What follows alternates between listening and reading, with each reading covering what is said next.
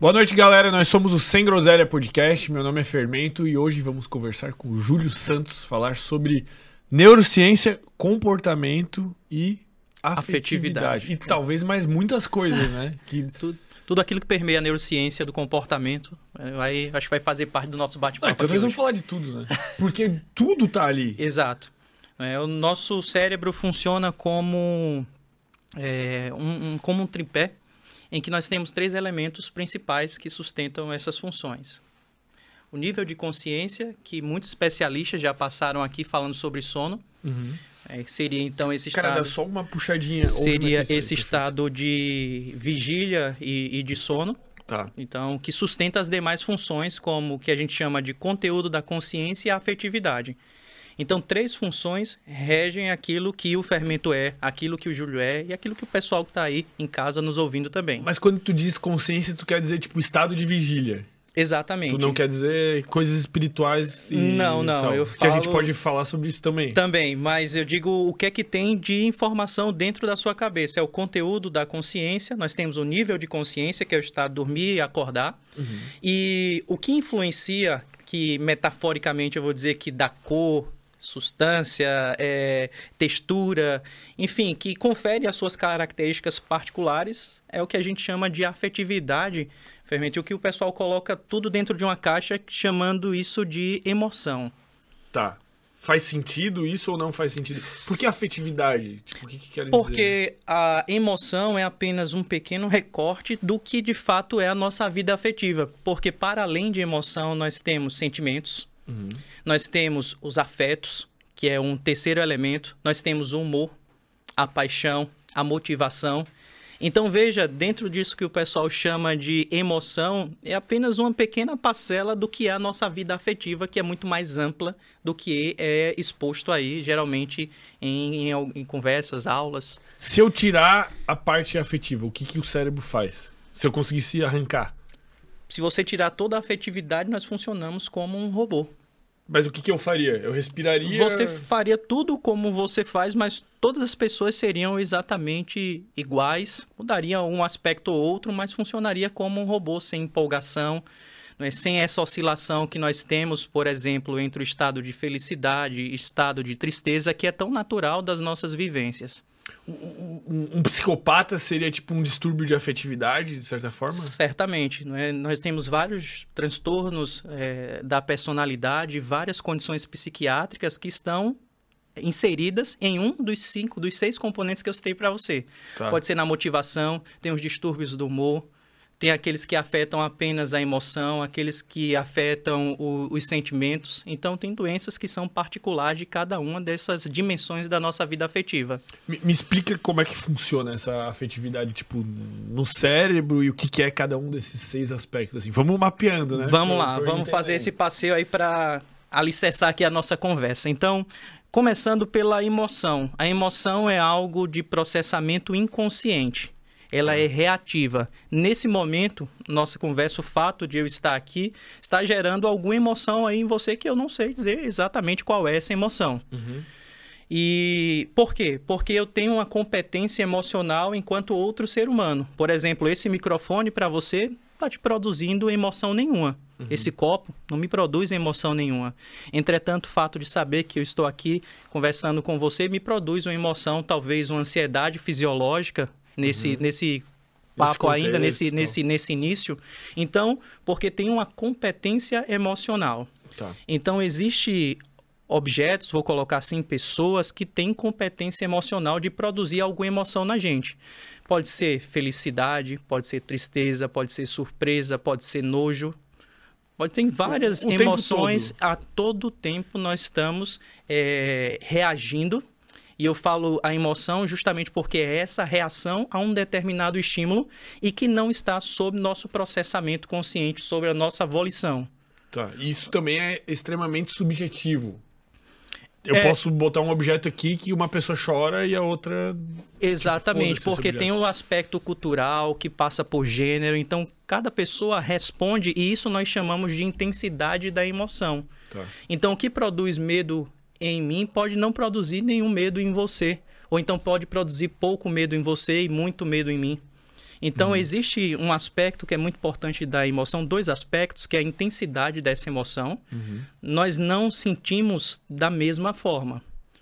Então, esse aspecto da emoção é extremamente importante. Você tem a sua particularidade na emoção, que pode sentir mais alegria num determinado evento e eu não sentir tanta alegria nesse evento. Então, tem essa particularidade. Uhum. E tem outra característica que é a valência.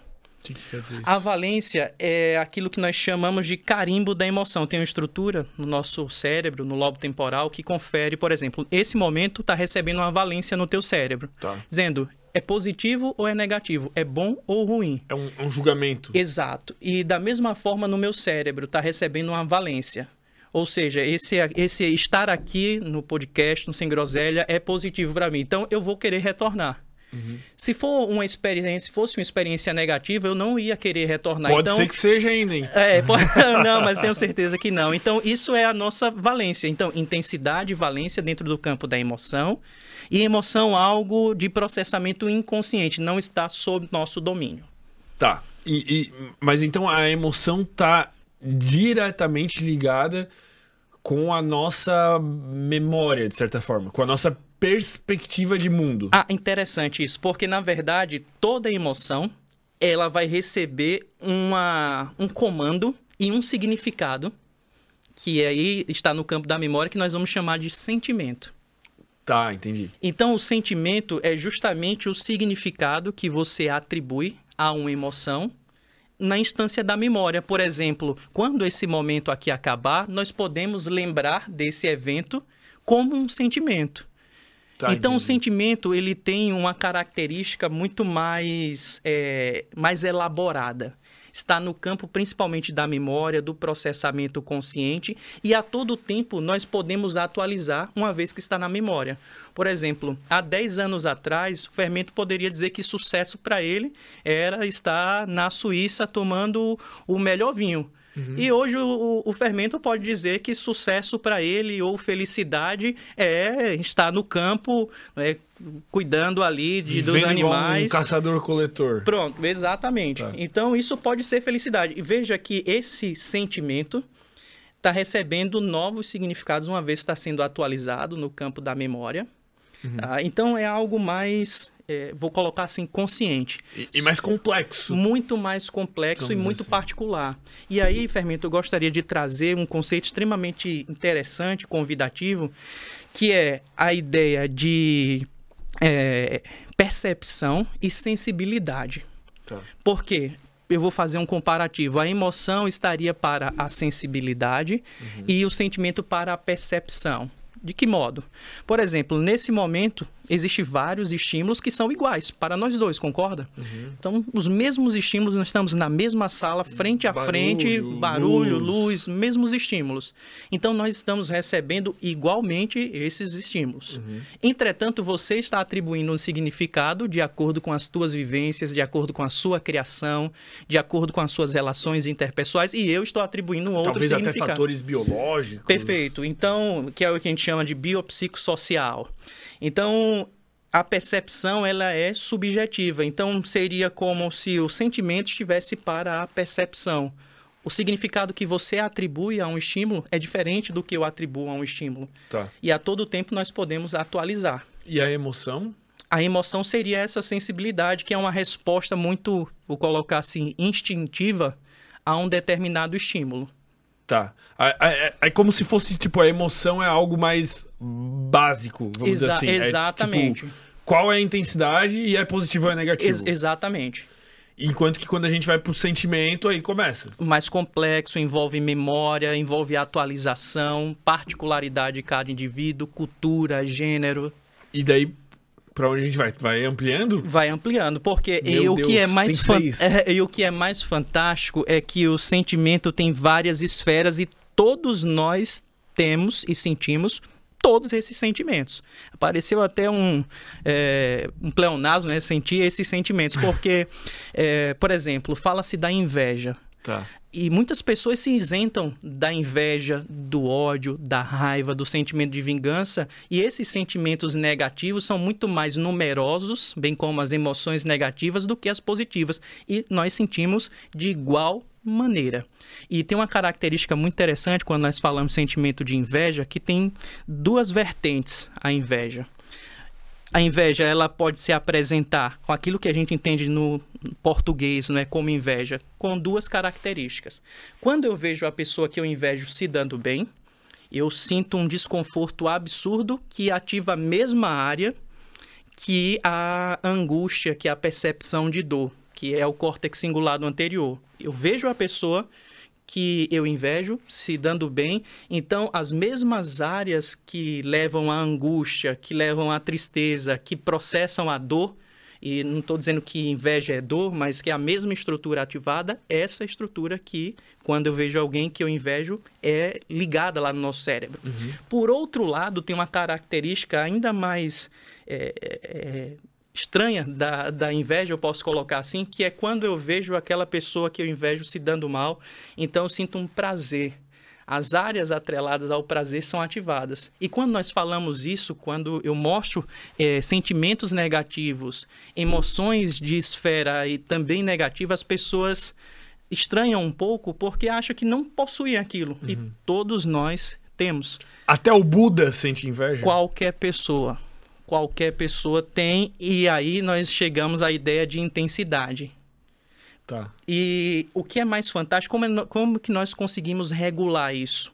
Um artigo recentemente publicado em uma das revistas do grupo Nature mostra pra gente a seguinte coisa, Fermento, que quanto maior é o nosso leque dicionário, vou colocar assim, de emoções negativas, maior é a nossa a chance de ter saúde mental e saúde física. Como assim? Quando você começa a atribuir nomes a tu essas emoções, identificar, identificar, atribuir nome, a chance de você ter habilidade de lidar com isso te promove mais saúde física e mais saúde mental.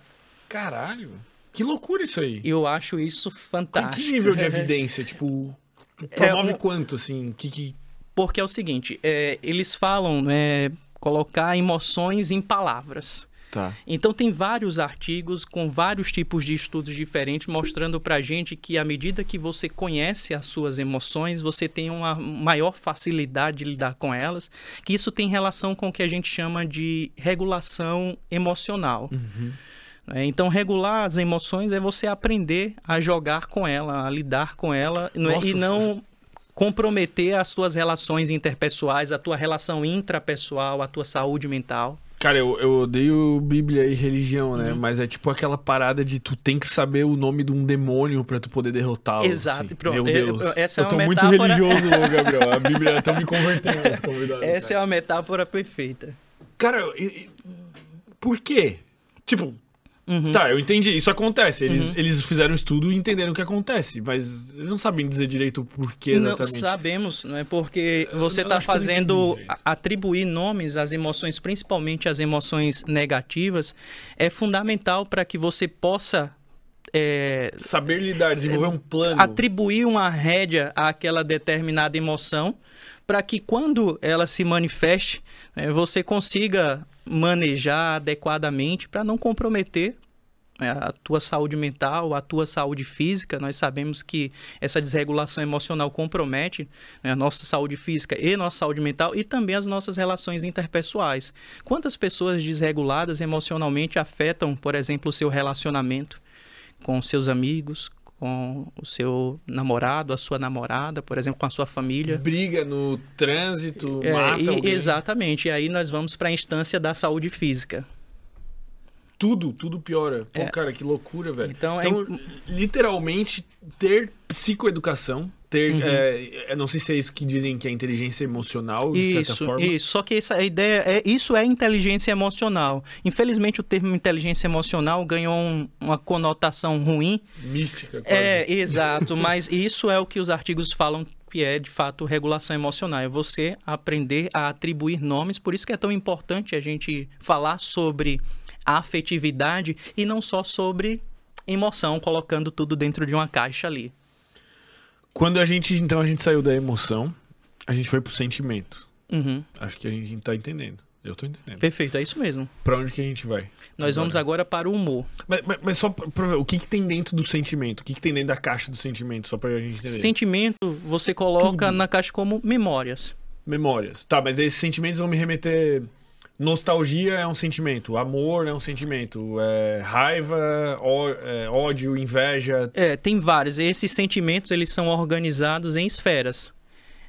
A esfera da relação com o outro, que aí você tem o amor, tem a empatia, tem, tem vários que estão ali. Tem sentimentos na esfera da agressividade. Então eles são organizados em caixa. Uhum. Só que observe, nós começamos a conversa com três caixas. Uhum. O dormir e acordar, que eu chamei de nível de consciência. Uhum. O, a segunda caixa, o conteúdo da consciência, que é a tua memória, a tua visão, a tua forma de se mover, né? que é, ou seja, o conteúdo que nós temos que forma o fermento. E a terceira é a afetividade. E veja, a afetividade influencia diretamente o que tem de conteúdo de consciência. O que seria isso? Por exemplo, a tua memória. Se eu te perguntar nesse momento, Fermento, qual é a tua memória mais antiga? Não sei. Eu deveria saber. Quando você fizer essa busca da tua memória mais antiga, você vai observar que ela tem uma forte conotação de emoção. Tá. É, ou seja, a memória e aquilo que nós aprendemos, a aprendizagem, ela está diretamente influenciada pela afetividade. Qual foi o professor que te marcou mais? Cara, eu tive uma professora de piano que me marcou muito. Eu amava ela. Pronto. Então, olha, aí já tinha uma relação de afetividade. Então, a memória, ela está sob a rédea da, da afetividade. Não só a memória. A memória é a mais fácil de a gente conseguir mostrar isso. Uhum. Então, a capacidade que a afetividade tem de manejar, de modificar, de, de deixar momentos mais, vou colocar assim, mais coloridos ou tirar a cor, é, é fantástico. E isso que nos torna humanos. Eu estava comentando antes de a gente iniciar aqui com o Gabriel que tem dias que você acorda uhum. e você quer descobrir tudo, quer resolver todos os problemas, você acorda com aquela, aquele ímpeto, a vontade. E tem dias que você acorda e simplesmente não quer sair da cama, não tem vontade de nada. E é natural. Os dois estados são extremamente naturais. Uhum. O que não é natural é estar sempre feliz. Uhum. E a ideia de estar sempre grato, de, de que a, a, as pessoas impõem, fazendo com que você e, e é tudo bem, você é legal você estar feliz, ser grato, mas entender que em algum momento você vai ser tomado por emoções negativas e que isso também faz parte da vida afetiva. Isso também faz parte das funções do seu cérebro. Uhum. E compreender isso é, entender que não, não é todo dia que tem pão quente, não é todo dia que você vai estar feliz, faz você lidar melhor, ter uma tratativa melhor com as emoções negativas e não rejeitá-las. Porque por vezes nós somos tomados por raiva, por, um, por, tri, por tristeza, por exemplo, e nós queremos negar isso. É como se fosse algo não natural. E pelo contrário, nós temos muito mais emoções negativas, muito mais sentimentos na esfera negativa do que na esfera positiva. E aprender a atribuir nomes a esses sentimentos, a essas emoções, é o que faz você é, ter um, uma, uma melhor vida, eu posso colocar assim. Vamos para a próxima camada. Bora. Humor. Emo, emoção, sentimento, humor. Isso. O que, que é humor? O humor é a tua lente afetiva. Eu costumo dizer que o humor é a lente afetiva ou o eletrocardiograma da, da nossa vida afetiva. É aquilo que tá. faz, por exemplo, você já veio para um, um episódio com um determinado estado de humor, uhum. já veio com outro. Então, cada episódio, o fermento chega aqui com um determinado humor. Então, ele natural que você oscile né? E até mesmo dentro do teu dia. Tu tá me chamando de louco? Digo isso. Então, exatamente. Veja qual, qual é a ideia que é propagada quando nós oscilamos no estado de humor. Uhum. Que é justamente, ah, você é louco porque você está oscilando nesse estado. Uhum. Ora você está feliz, ora você está tá triste. Então, eu não lhe entendo. Sendo que isso é, é só normal. Que isso, isso, é natural. Oscilar, é, então, é o que a gente chama de lente afetiva. Isso mas, é humor. Mas o que que ele tipo, como que tu afere o humor? Tipo, é humor é, é um estado de mais energia, menos energia ou é um estado de é, mais sentimentos bons, menos sentimentos bons? Isso, que é, é na verdade o humor é, imagina como se fosse uma lanterna passeando dentro da tua afetividade, iluminando ora emoções mais positivas, ora emoções mais negativas, fazendo com que você oscile é, em estados que todos esses estados são seus. Entendi, entendi. É, é, é, é quase que. É, é uma lente que favorece a visão de alguns sentimentos ou outros. Isso, amplificando um e diminuindo outros. Eu consigo é, alterar isso? Tudo, tudo tá ligado, né? Tudo vai ter interferência biológica. É, na verdade, quanto mais conhecimento né, faz você consegue é, consiga regular, mas isso mais você não está no, no domínio. Essa é uma grande questão. Essa é uma grande questão. A é. gente entra daqui a pouco, senão a galera fica louca. A gente sai do humor, vai para onde? Mas o humor, ele, ele tá as, tipo, essas camadas que a gente está falando, elas estão crescendo Não são assim, hierárquicas. Não são hierárquicas. Elas, ela, todas elas pertencem à afetividade e não tem hierarquia entre elas. Algumas têm intersecções, interferências, Isso, mas, mas todas elas é, giradas para aquilo que está dentro do nosso cérebro, ou seja, o conteúdo da consciência. O, o, o biológico. Isso, assim. exato. Então, e essa relação entre a afetividade e o que chamei de conteúdo da consciência, nós atribuímos um termo interessante que é chamado catatimia, que é o poder que a afetividade tem de influenciar tudo aquilo que tem de conteúdo no teu cérebro. Tá, a gente vai chegar nisso daqui Vamos a pouco. Vamos lá. Que, que vem depois? Não, depois. Agora eu entendi. A paixão. Tá paixão? Vamos assim, para paixão. paixão. A paixão é um estado é, que todos nós em algum momento somos tomados, ou seremos tomados, ou que fomos tomados. Né? Então, é um estado em que a tomada de decisão e as nossas escolhas não são ponderadas as consequências. Tá, mas essa paixão é relacionada a um potencial parceiro ou parceira sexual? É, não, não obrigatoriamente por pessoas, mas também por coisas. Entendi. Nós temos vários é, manifestações da paixão e que geralmente são estados de assim de hiperatividade eu posso colocar do cérebro em que as tomadas de decisões são um tanto quanto inconsequentes. É por isso que alguns artigos falam que a paixão, fermento, se assemelha a um estado de demência temporária com características de compulsão, de obsessão, porque, veja, as pessoas apaixonadas tomam decisões que você para para pensar em algum momento, poxa, como foi que eu fiz isso por essa Não pessoa? Tatuar o nome da pessoa numa determinada região do corpo. Ou por essa coisa também. É, o ou cara por, se apaixona por um estudo. É, é, exatamente. E isso gera aquilo que nós chamamos também, que é uma característica da paixão, que é a obsessão e a compulsão. Por exemplo, a ideia com o pensamento invasivo da pessoa, o nome daquela pessoa, a ideia daquela pessoa constante na sua cabeça e que faz gerar compulsão, que é você mandar um WhatsApp, que é você ligar para aquela pessoa. Então, isso compromete a tua tomada de decisão e faz é, chegar, por exemplo, a condições extremas. A gente pode observar de maneira jocosa, né, como uma piada aqui rindo, mas também pode chegar no outro extremo, que são os crimes passionais que não fazem nenhum sentido não, olhando de fora. Exata, mas... Exatamente, mas tomado por esse estado de paixão. Então, a priori, parece algo é, que também é engraçado, né? Que todos nós, em algum momento, já, já fomos tomados por isso, já fizemos escolhas ruins, fomos é, aos extremos por alguma pessoa. Né, e depois que você, a razão retorna, eu posso colocar assim, você se arrepende de ter feito aquilo. Eu gostei da definição. Paixão é um estado de demência temporária. É um estado de demência temporária que você perde um. Não perde, mas diminui uma das funções que atribui a rédea no teu comportamento, que nós chamamos de funções executivas. Uhum. Seria aquele freio de dizer assim, não, não vou fazer isso porque... Isso pode ser mapeado, inclusive, em, em aparelhos? Sim, principalmente. Uma pessoa apaixonada com o córtex pré-frontal mais inibido, Sim, sei lá. Exi... Uhum. Caralho, isso é insano, velho. Existe, os principais estudos hoje, fermentos, são estudos de ressonância magnética funcional, que uhum. mostram né, pessoas em determinados estados, qualquer que seja ele que você queira avaliar, e aquilo é observado, por exemplo, de maneira palpável no, no, no exame de imagem.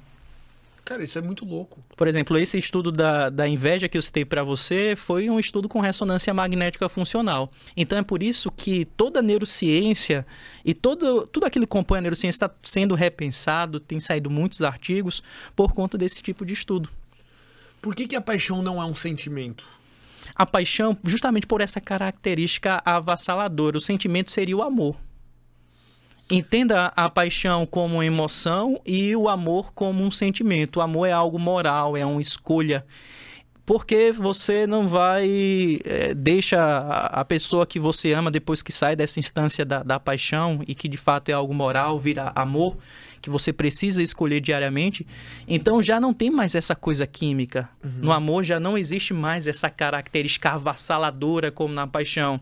E assim como qualquer é, é, drogadição ou qualquer condição de, de, é, de adicção, a paixão também leva a um estado de adicção. Então, tem pessoas que viciam nesse estado e nunca conseguem transcender e, e ir para o, o próximo nível, que seria o amor.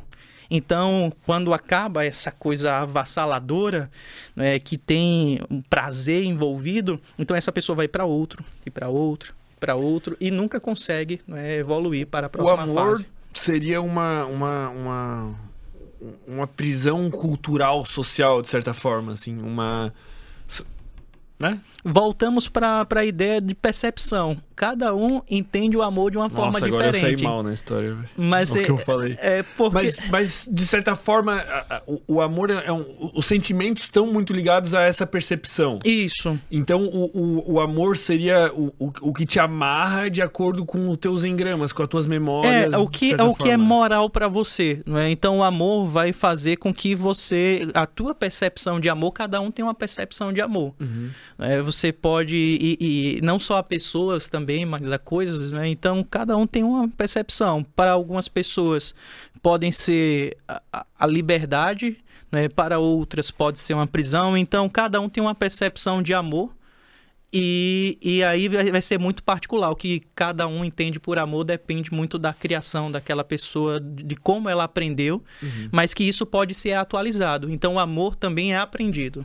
Enquanto que a paixão não. Não, a paixão é, um é aquela estado químico cerebral que acontece. Exatamente. Entendi, Inclusive, existe uma relação muito interessante que é isso comprovado cientificamente. Alguns neurotransmissores estão envolvidos nesse estado, e apesar de eu não gostar de reduzir o comportamento a neurotransmissores, mas a serotonina é fundamental para a criação de vínculo esse apego durante o estado de paixão.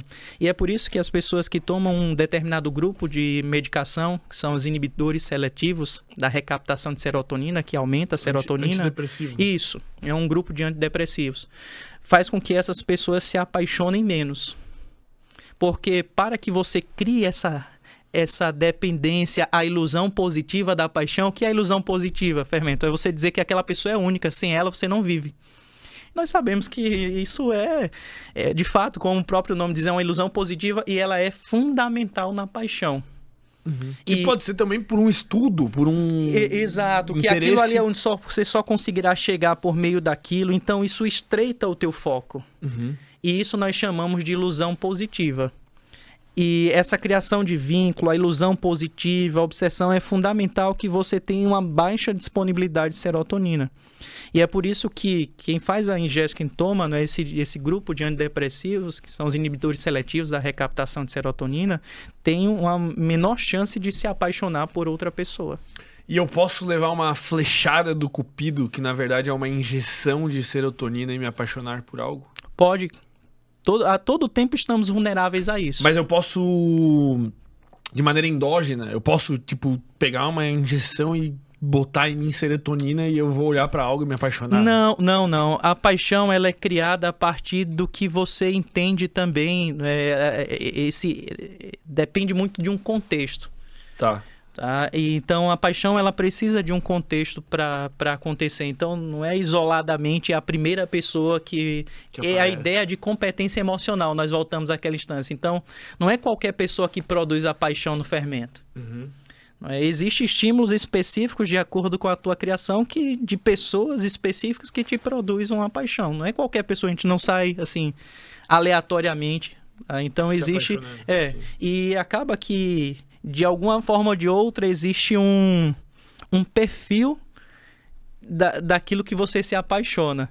Uhum. Da, pouco, um, exato, com alguma característica que se você traçar as pessoas com as quais você se relacionou e houve paixão, existe um ponto de intersecção que ligam essas pessoas. É possível é... se apaixonar por duas pessoas ao mesmo tempo, ou por dois assuntos, ou por duas amizades? Porque pelo que a, a paixão é ampla. A eu paixão posso me apaixonar é... por xadrez e falar, caralho, xadrez é incrível. Xadrez é uhum. incrível, realmente. Eu posso me apaixonar por xadrez e neurociência simultaneamente, eu posso me apaixonar pela pessoa A e pela pessoa B simultaneamente. Não temos evidência para isso. Temos evidências, e assim, a, a, minha fala é muito importante, assim, tudo que eu trago é a partir de algum estudo que foi feito, mas isso nós não temos até então. Nós temos que podemos nos apaixonar pela mesma pessoa mais de uma vez em momentos diferentes, em encontros diferentes. Mas ter duas paixões ao mesmo tempo, é, até então nós não temos isso porque a paixão é algo que estreita o foco. Uhum. Faz você criar uma obsessão por algo. Uhum. É, então você opta por, pela carreira A e não pela carreira B ao mesmo tempo. Uhum. Porque você vai se doar, dar tudo de si e Não. vai viver em função daquilo. Justamente porque uma das características da paixão é essa ilusão positiva de que aquela coisa é única. Uhum. Não existe, não existe uma, um, um plano B na paixão. Paixão sempre acaba? Sempre acaba para que possa começar o que vem a posteriori, que é o amor. Teoricamente. Teoricamente mas como gera, envolve essas vias é, dopaminérgicas de expectativa, é, as pessoas sempre, quando isso vai amenizando, e existe um tempo específico, em torno de um ano e meio, dois anos, para que a paixão permaneça, é, quando isso acaba, algumas pessoas vai querer, vão querer que isso se renove. Né? Isso certamente não vai se renovar por, por, aquela pessoa que ela acabou de se apaixonar, então ela vai ou por aquela coisa. Então ela vai oscilando, oscilando, oscilando e certamente isso leva a, pode levar, na verdade, não é a infelicidade. Por isso que os namoros duram tudo dois anos aí. É. Vamos na, dizer é, assim. Seria mas, basicamente é, é isso. É essa ideia de que não, mas o namoro não obrigatoriamente ele pode se transformar em amor também e continuar como namoro. Ah, sim. Não, mas eu digo, hum. a, a, a, galera normalmente fica tipo um ano e meio e, junto e termina. Isso, termina, e a chance termina. de que se passar disso, que, que se perpetue, é, que evolua para outros níveis, posso colocar assim, sociais, a uhum. chance é muito maior. O que, que temos além da paixão? Bom, então falamos de paixão, emoção, sentimento, humor. Eu gostaria de falar de afeto e depois falar de motivação, que é o que conclui essa parte da afetividade. Tá. O que, que é o afeto? O afeto é a forma que você tem, por exemplo, de exteriorizar aquilo que você sente, de influenciar o outro. Por exemplo, nesse momento aqui, eu tenho capacidade de influenciar sobre aquilo que você sente e você tem a capacidade de influenciar aquilo que eu sinto. Uhum. Ou seja, a vida afetiva ela é dinâmica tá. e ela é também aprendida. De que forma? É, por exemplo, que você aprendeu sobre felicidade, tristeza, medo, você aprendeu com alguém, você não aprendeu sozinho. Uhum. Como alguém, tudo, né? Como tudo. É, então existe um grupo de. Por isso que não existe livre-arbítrio. É, exato, é a influência do ambiente, né? A importância e a influência do ambiente para você aprender sobre aquilo que você é. Então, essa dinâmica da, da, do afeto, ela é relacional. Então, o eu não existe sozinho, ele existe num contexto. Uhum. Então, o afeto é justamente essa capacidade de eu irradiar, existe um termo irradiação afetiva e existe um outro termo que é sintonização afetiva. Tá. O que é irradiação? É, é, aquilo que eu tenho em mim, se eu chegasse aqui extremamente para baixo, certamente isso irradiaria para todos que estão aqui presentes e o pessoal sintonizaria isso também né, com o estado mais, vou colocar assim, mais deprimido. É bem místico para algo científico, né? Pois é, mas isso aí, é, é, realmente, mas existe um pareamento da, do sistema nervoso autônomo que nós falamos e essa essa dinâmica da, da vida afetiva ela tem comprovação também. É através é, do. É porque, na verdade, vai de acordo também com, com, com a minha capacidade de ler as tuas emoções. Isso aí nós chamamos teoria da mente. Nossa, que, que é, delícia a, a, a, gente tá a teoria da mente é justamente essa capacidade que eu tenho de compreender as minhas emoções e compreender as suas e entender que elas são diferentes da minha.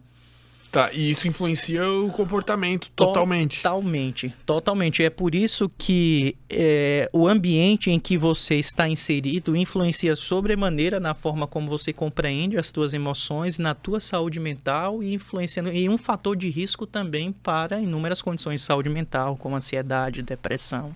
Então, quando vem um, um, um, um ninfo da floresta, assim, um cara muito religioso, vamos dizer, místico, uhum e fala assim: a sua energia negativa está contaminando o ambiente. É, existe um quê de, de, ciência. de, de, é, de, de da, da, dinâmica da vida afetiva. Ela é realmente isso. E Vygotsky, que é um construtivista, ele fala muito sobre essa, essa relação de eu me compreender a partir do outro fermento se compreende a partir das pessoas que conhecem o fermento. Por exemplo, desde uma criança que acabou de nascer, ah, os olhos é de fulano, o nariz é, de, é do pai, os olhos da mãe, a orelha é do tio. Então veja que a gente se constrói e se entende a partir de uma câmera externa, uhum. olhando de fora a partir da visão do outro sobre a gente. E isso é fantástico porque tudo aquilo que você compreende como, por exemplo, ideia de, de felicidade. O que é felicidade? Felicidade você aprendeu de uma forma, no ambiente em que você cresceu. Sim.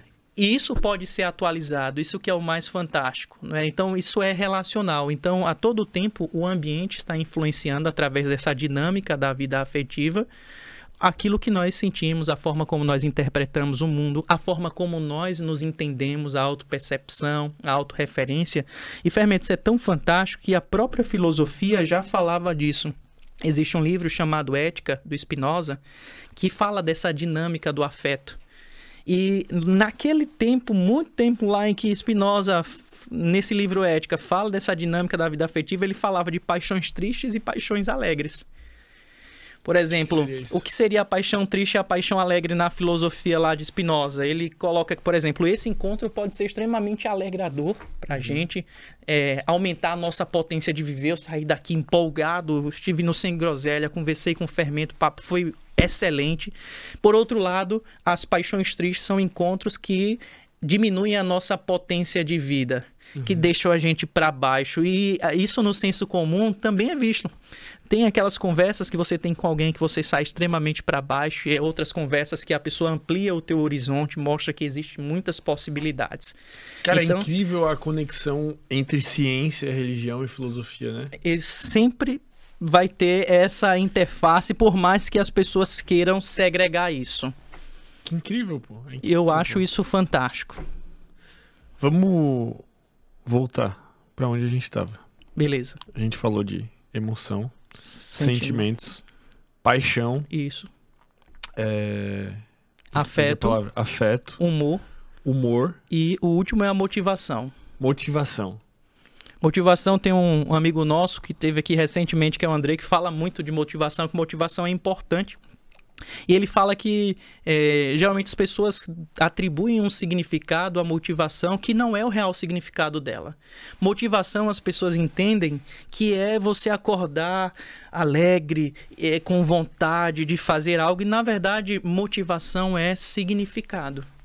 O que que faz você estar aqui no episódio 211 e gravar 211 episódios aqui? Tem um motivo para uhum. você, tem um significado para você. Senão não faria. E não faria. Ou então, se não tivesse, você não estaria aqui 211 vezes gravando. Sempre tem motivação. Sempre precisa ter um significado. Tá. Se não tiver significado, você não faz algo. E quando um coach vem e diz assim, você não precisa de motivação, você precisa de disciplina. Na verdade, a disciplina também é uma motivação. Existe um significado para você ter disciplina.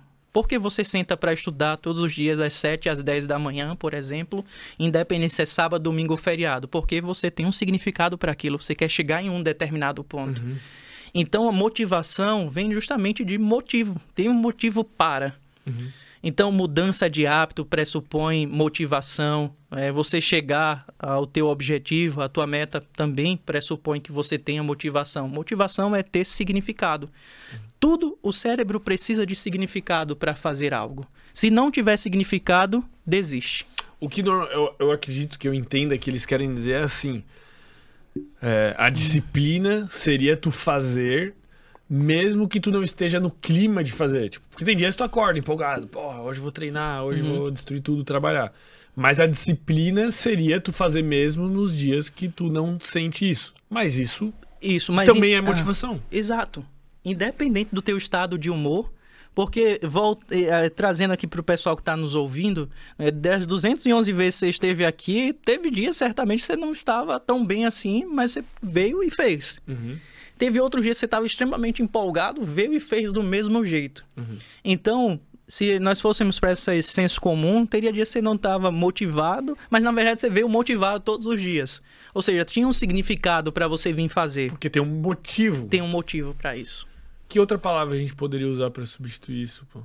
O motivo tá certo, a outra parada que é, precisa eu, de outra eu, palavra. Eu gosto dessa ideia do, de ter um significado para. Tá. Não, mas isso eu acho que tá claro. É uhum. só a pessoa entender. Motivação, motivo. Mas uhum. o que, que é quando a pessoa faz. Vai ter que ser a disciplina, pô. A gente vai ter que aceitar. A disciplina é quando tu faz algo sem estar com vontade. Mas mesmo assim, tu tem motivação. É, a disciplina, ela vai existir. É você estar ali. O que a disciplina e a motivação, elas andam em conjunto. Uhum. Não tem uma leva a outra, outra leva a uma.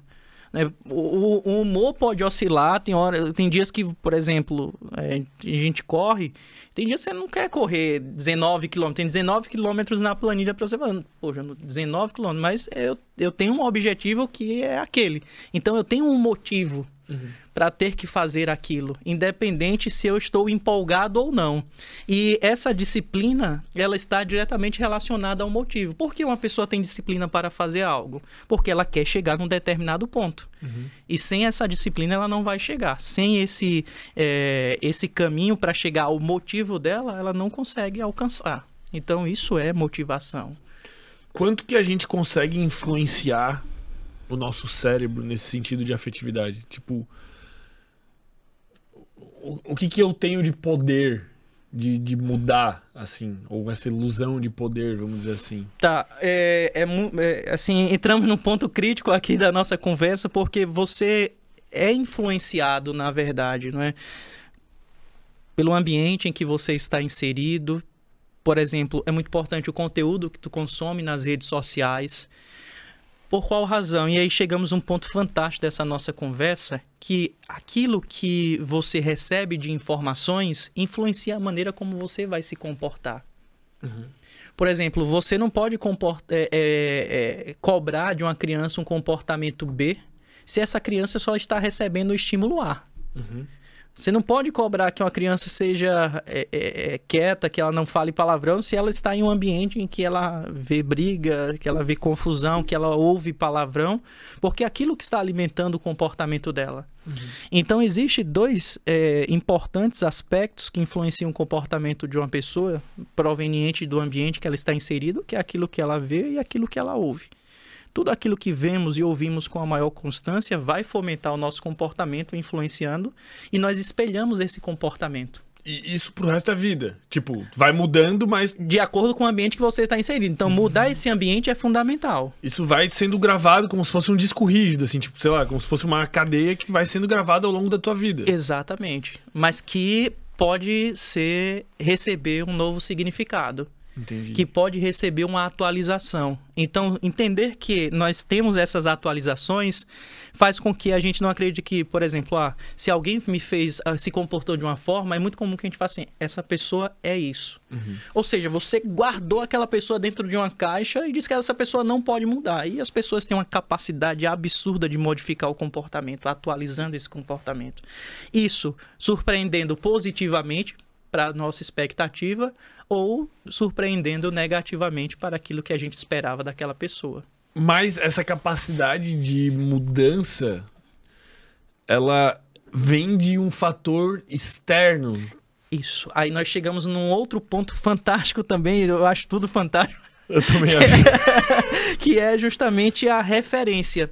Duas coisas que nos ajudam a substituir um hábito vamos imaginar que um determinado comportamento ruim numa pessoa, ela quer substituir. Então é necessário duas coisas para que isso aconteça: referência e significado.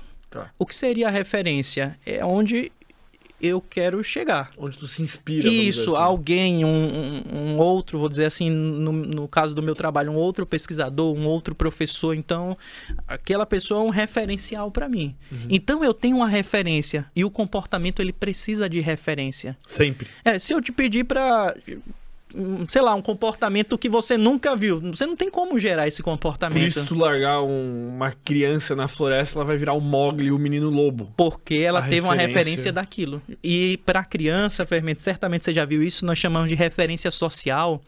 É, você já viu uma criança indo, por exemplo, para uma escada um canto perigoso e ela girou o corpo, olhou para o pai, para a mãe, para o cuidador e disse: como se estivesse perguntando se aquilo é, é o certo ou não. Uhum, tá então, esperando... isso, isso é a referência social. E se essa criança não tem essa referência social, qualquer referência servirá para ela. Uhum. Quer seja positiva, quer seja negativa. E todos nós temos referências sociais. Você tem uma referência para várias áreas da sua vida, quer seja no esporte, quer seja na tua, no teu trabalho. Isso. Então existe, existe uma referência para você.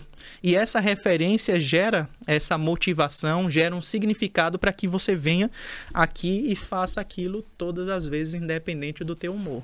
O que, que era a outra perna sem ser referência? O significado. O significado. Isso vai acontecendo o tempo todo. De, é, de uma constante. maneira complexa. É, constante. A todo tempo nós estamos é, nesse processo de influenciar outra pessoa e ser influenciado. Uhum. E antes isso ganhava uma característica muito física, como nós estamos aqui. Mas hoje nós temos as redes sociais uhum. e vem essa ideia que de fato é muito forte de influenciador. Uhum. É, então, as pessoas que você segue, elas te influenciam por mais que você não queira. Uhum. Tá? E aí nós entramos na ideia de processamento consciente e inconsciente, mas você está sendo influenciado pelo conteúdo que você consome. Isso nós podemos observar, por exemplo, no contexto da pornografia que é uma referência. Imagina uma criança de 10, 12 anos e existe dados mostrando que as crianças têm acesso por meio das telas à pornografia com 6 anos de idade, 8 anos de idade. Então é muito precoce para que você crie o referencial do que é uma relação sexual. E quando isso for acontecer de fato, veja que o que eu criei está muito longe da realidade. Uhum. Então eu crio uma expectativa e a chance de eu me frustrar com isso é muito grande. Porque o meu referencial de, de relação sexual foi o que foi aprendido, por exemplo, num filme de pornografia. Uhum. Então, quando eu vou buscar aquilo na realidade, aquilo não existe. Mas isso é, é, um, é um comportamento em forma de looping, né? Vamos dizer assim. É, o, o, o, referências ruins geram cérebros ruins que e vão comportamentos ser novas... ruins e assim e geram uma bola de neve. Tipo, teu comportamento influencia teu cérebro e influencia o cérebro de outras pessoas, Isso. mas o cérebro ruim de outras pessoas influencia o comportamento ruim de outras pessoas e vira uma Exatamente. E a mesma coisa o pensamento é, positivos, né, os comportamentos positivos também, e aí o que vai determinar se é positivo ou não é a cultura. Uhum. Mas como que é que é muito complexo, mas, mas por que que existe... Por que que o viés não é único? Por que que existem um, uma disrupção em certo momento, entende? Uhum. Por que que... Por que que a sociedade toda não caminha para um único lugar? Entende que eu, eu o, comport, por que, o comportamento não tá fechando sempre? Por que, que vem alguém e faz algo disruptivo e vai e fala assim: não, eu não vou para esse lado, eu vou pro outro lado e começa a influenciar pessoas pro outro lado? É, porque, na verdade, nenhum comportamento de nenhum indivíduo é igual. Por é, questões bioquímicas. É, porque, assim, variáveis. na verdade, são aproximadamente 86 bilhões de neurônios. Esses 86 bilhões de neurônios podem se comunicar, é, se, se combinar de 86 bilhões de formas diferentes. Então imagina a quantidade de cérebros que ainda são possíveis para que você possa ter dois iguais que gerem o mesmo comportamento. Cara, isso é infinito. Infinito. E que vá para o mesmo lado. Aonde que está meu poder de decisão nessa história? Na verdade, o poder de decisão ele está entre aquilo que é colocado para você. Por exemplo, você tem A, B e C colocado para você. O uhum. teu poder de decisão se restringe a escolher entre A, B e C. E aí nós chegamos à ideia da inexistência do livre-arbítrio porque você não pôde escolher o D, o E, o F, o G, o H, que também está disponível, mas você não conhece. Mas eu já acho que a inexistência já vem antes, pô. Porque eu acho que seria possível calcular qual eu vou escolher. Sim, porque na verdade, se a gente. Na verdade, a inexistência está antes disso. Mas para que pra parecer gente, que é, existe, isso, pra gente não surtar. É, para que a gente possa, assim, é, tornar esse, essa, esse conteúdo mais palatável para quem nos ouve. Não, a galera tá acostumada, é, pô. Deixa é, a galera se então, então, deixa então, vamos desse atravessado aí. Então, eu gosto muito dessa ideia de que se eu dissesse assim, fermento, escolha aí um país para você viajar. Vai vir alguns países na sua cabeça, mas você não tem a totalidade de países que você poderia ir. Então, nós trabalhamos com essa ideia de inexistência de livre-arbítrio porque você não é livre para escolher todos. Uhum. Entre todos, na verdade. Porque eu não conheço. Porque você não conhece. Mas aí, esse passo mais atrás de inexistência tá que seria possível tu saber qual eu vou escolher.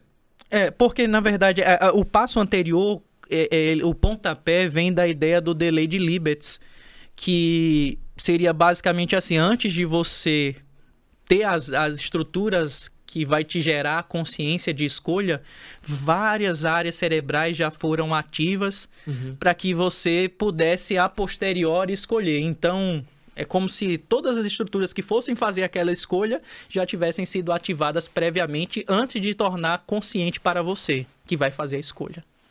E é, isso. Só que só que é como se eu tivesse. Exato. E Porque tem eu tô essa aqui... falsa sensação de que foi você que escolheu. Isso é bizarro. Isso é, é o lado menos perturbador. É, não sei se é, é, é, menos perturbador, não. Para mim, assim, é, eu, eu, eu fico muito inquieto em relação a isso, principalmente na limitação. É, eu gosto de sair daqui uhum. e, e, jogar assim, para o ambiente também. Porque, por exemplo, porque eu escolhi a, a neurociências? Eu poderia ter escolhido tantas outras coisas, mas. Nem poderia, mas. É, pois é. Desde o Big Bang daria é... pra mapear os átomos até pois chegar é, em ti. Pois é, aí não tem como, mas. Mas é, aconteceu. Eu ouvi uma influência de. Eu tive contato com alguns professores que me motivaram que eram uma referência para mim que me fizeram escolher esse lado. Mas eu tenho certeza que se eu tivesse influência professores eh, da área, por exemplo, de cálculo, talvez eu teria escolhido o cálculo e não a neurociência. O que, que tu tira de útil desse conhecimento? Em relação a, ao ambiente, escolher a melhor possibilidade frente àquela que nós temos. O que eu digo sempre para as pessoas é assim, ó, a pessoa está assistindo agora. Hum. Cara, terminou esse episódio, a gente discutiu livre-arbítrio. Para, pega o teu Instagram e decide quem tu tá seguindo. É, Aproveita que a gente tá dando esse gatilho isso. para fazer isso. Isso. Porque é um comportamento que depois tu não vai lembrar de fazer. Uhum.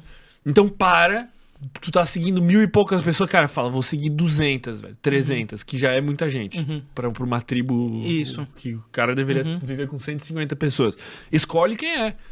Se é pro caminho que tu quer ir, se é exercício físico, se é pensamentos uhum. racionais ou se é o MC não sei o que transando é. no camarim. Isso, e se relaciona com pessoas que estejam voltadas para o mesmo propósito que você. Isso é muito importante. Você usar esse ambiente ao teu favor dentro das possibilidades que você tem. Uhum.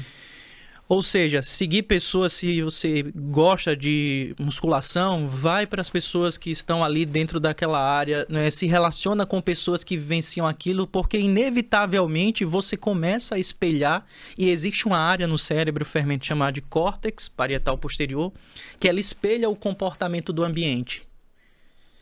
Tá esse córtex parietal posterior, a função dele é transformação sensório-motora, ou seja, ele capta tudo aquilo que está no ambiente de outros indivíduos e transforma nas suas próprias representações. Essa questão da referência. Exato. Então, o ambiente, ele inevitavelmente será uma referência para você. Então, as representações que estão no, no teu ambiente são transformadas nas tuas próprias representações e você começa a se comportar como aquelas pessoas que você está se relacionando. É só você observar grupos na faculdade, no colégio, no trabalho, as pessoas falam igual, se comportam igual, gostam das mesmas coisas, porque elas se inserem ali num grupo. Uhum. E aproveitando esse gancho, é, uhum. é, existe um, uma substância química muito mal compreendida, que isso aí vai fundir a cabeça das pessoas que estão aí nos ouvindo, que é a ocitocina, que ela promove essa, esse agrupamento das pessoas, de forma que é, à medida que a ocitocina vai formando esse, criando esse vínculo, ela faz você proteger o teu grupo, faz você ter mais amor, ter mais afeto por esse grupo, cuidar do grupo.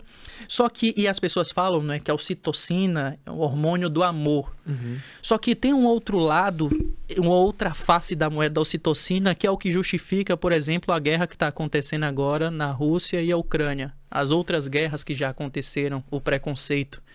Porque é o comportamento que nós chamamos us and them, nós e eles. Uhum. Ou seja, a ocitocina promove esse cuidado com o teu grupo, com quem é teu amigo, com quem está no teu vínculo, mas faz você destruir o grupo oposto.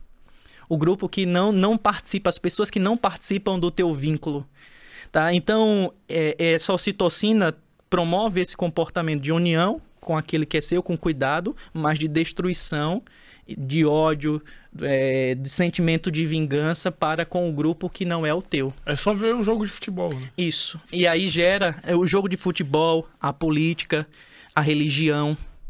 Então faz você criar grupos e esses grupos se degladiarem. E aproveitando essa questão do time de futebol, isso gera aquilo que nós chamamos de fusão de identidade no grupo. O que é a fusão de identidade? Cara gosta tanto do, do, time de futebol dele que ele passa a se confundir com o time de futebol. Uhum.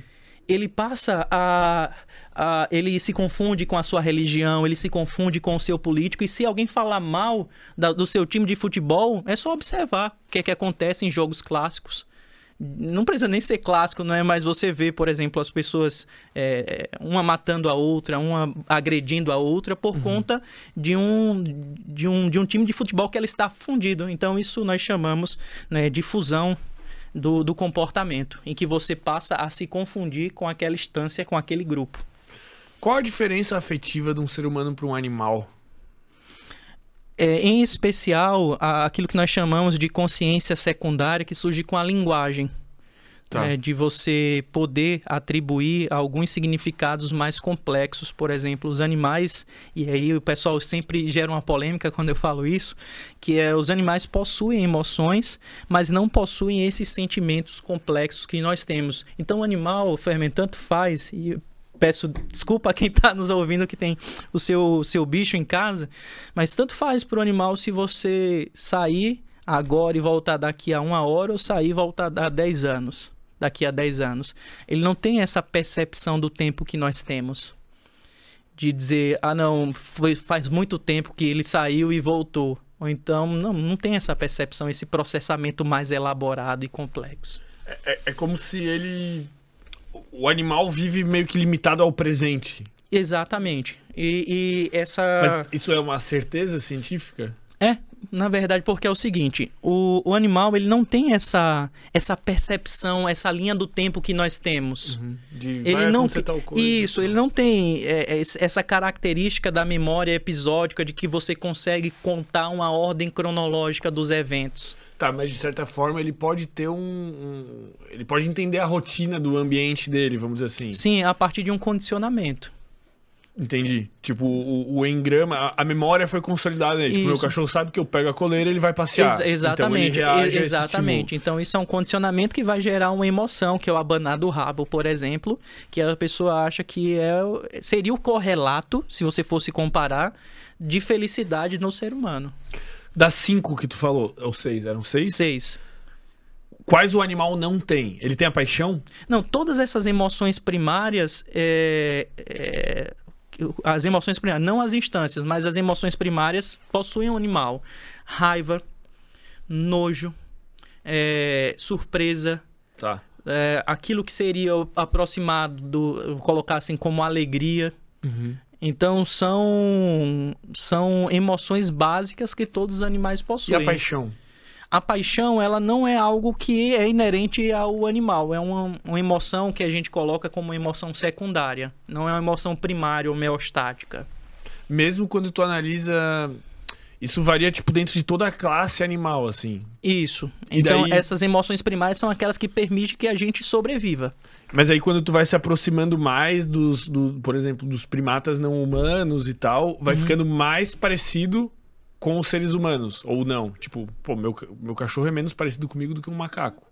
Sim, aí E você. emoções isso, também. isso. Aí as emoções vão se tornando mais complexas. Qual o animal que, que, que, tipo, qual o animal mais simples que ainda tem essas emoções, assim?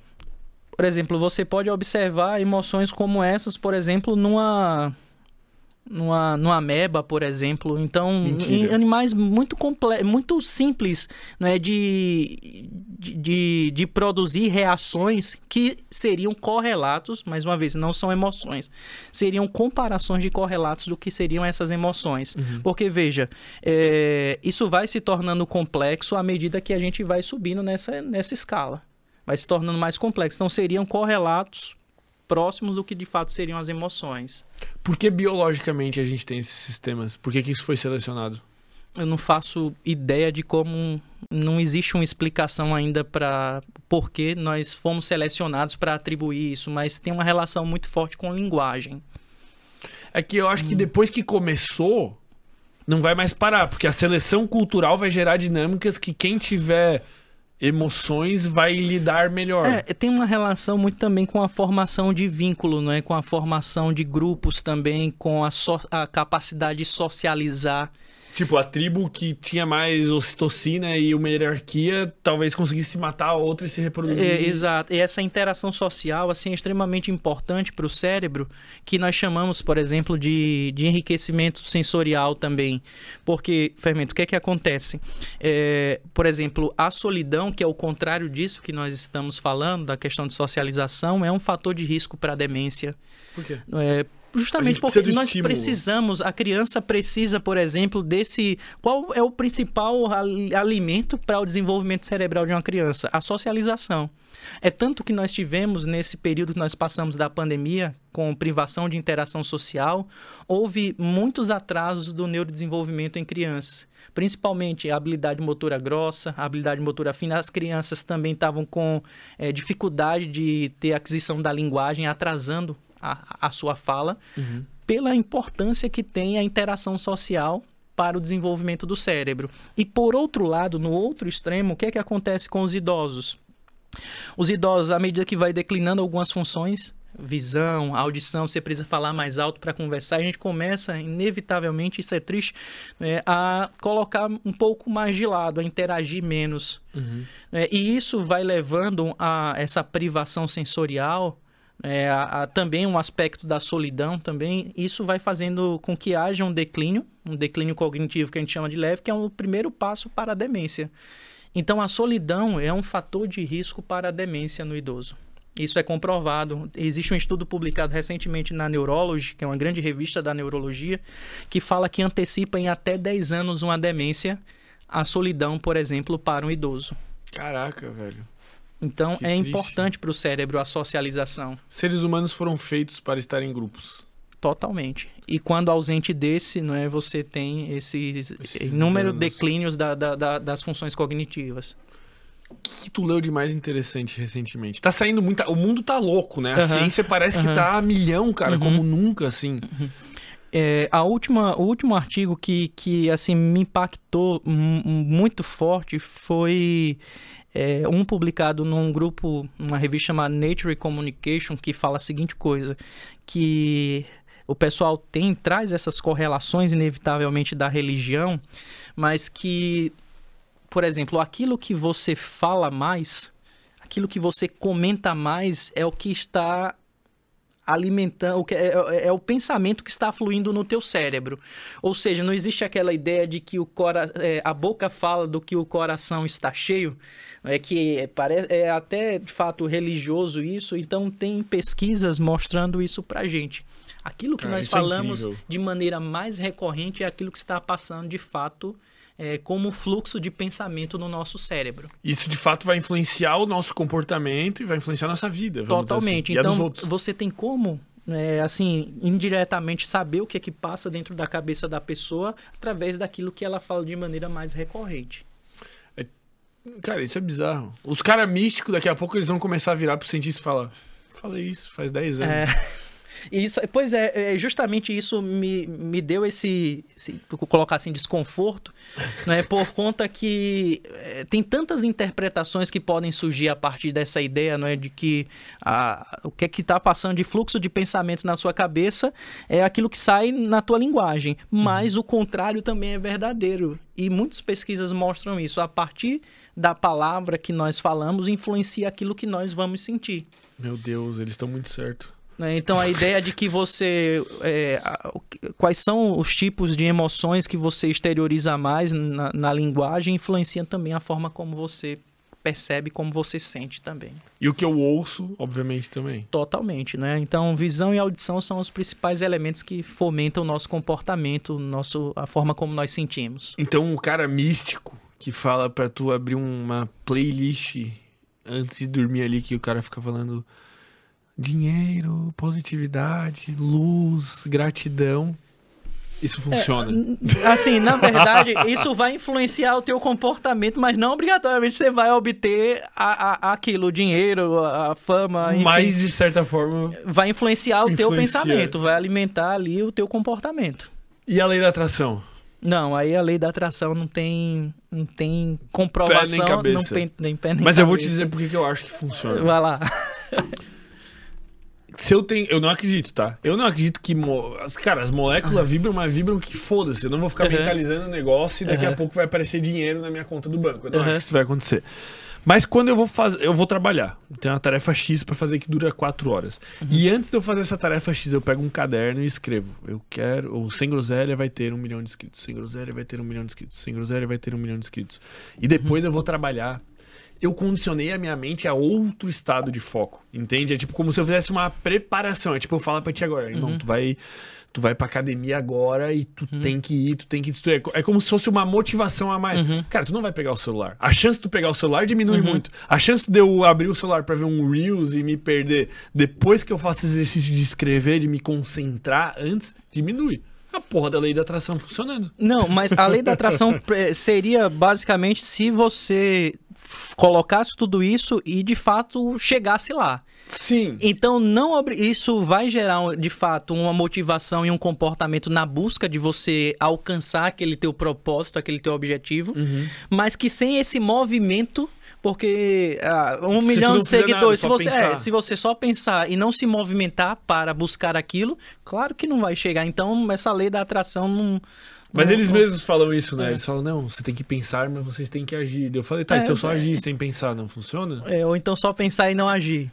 É, então você precisa, de fato, a mentalização sobre onde você quer chegar, que é a referência, é extremamente importante. Mas você se mover em prol disso. Tá todo mundo falando a mesma coisa, né, cara?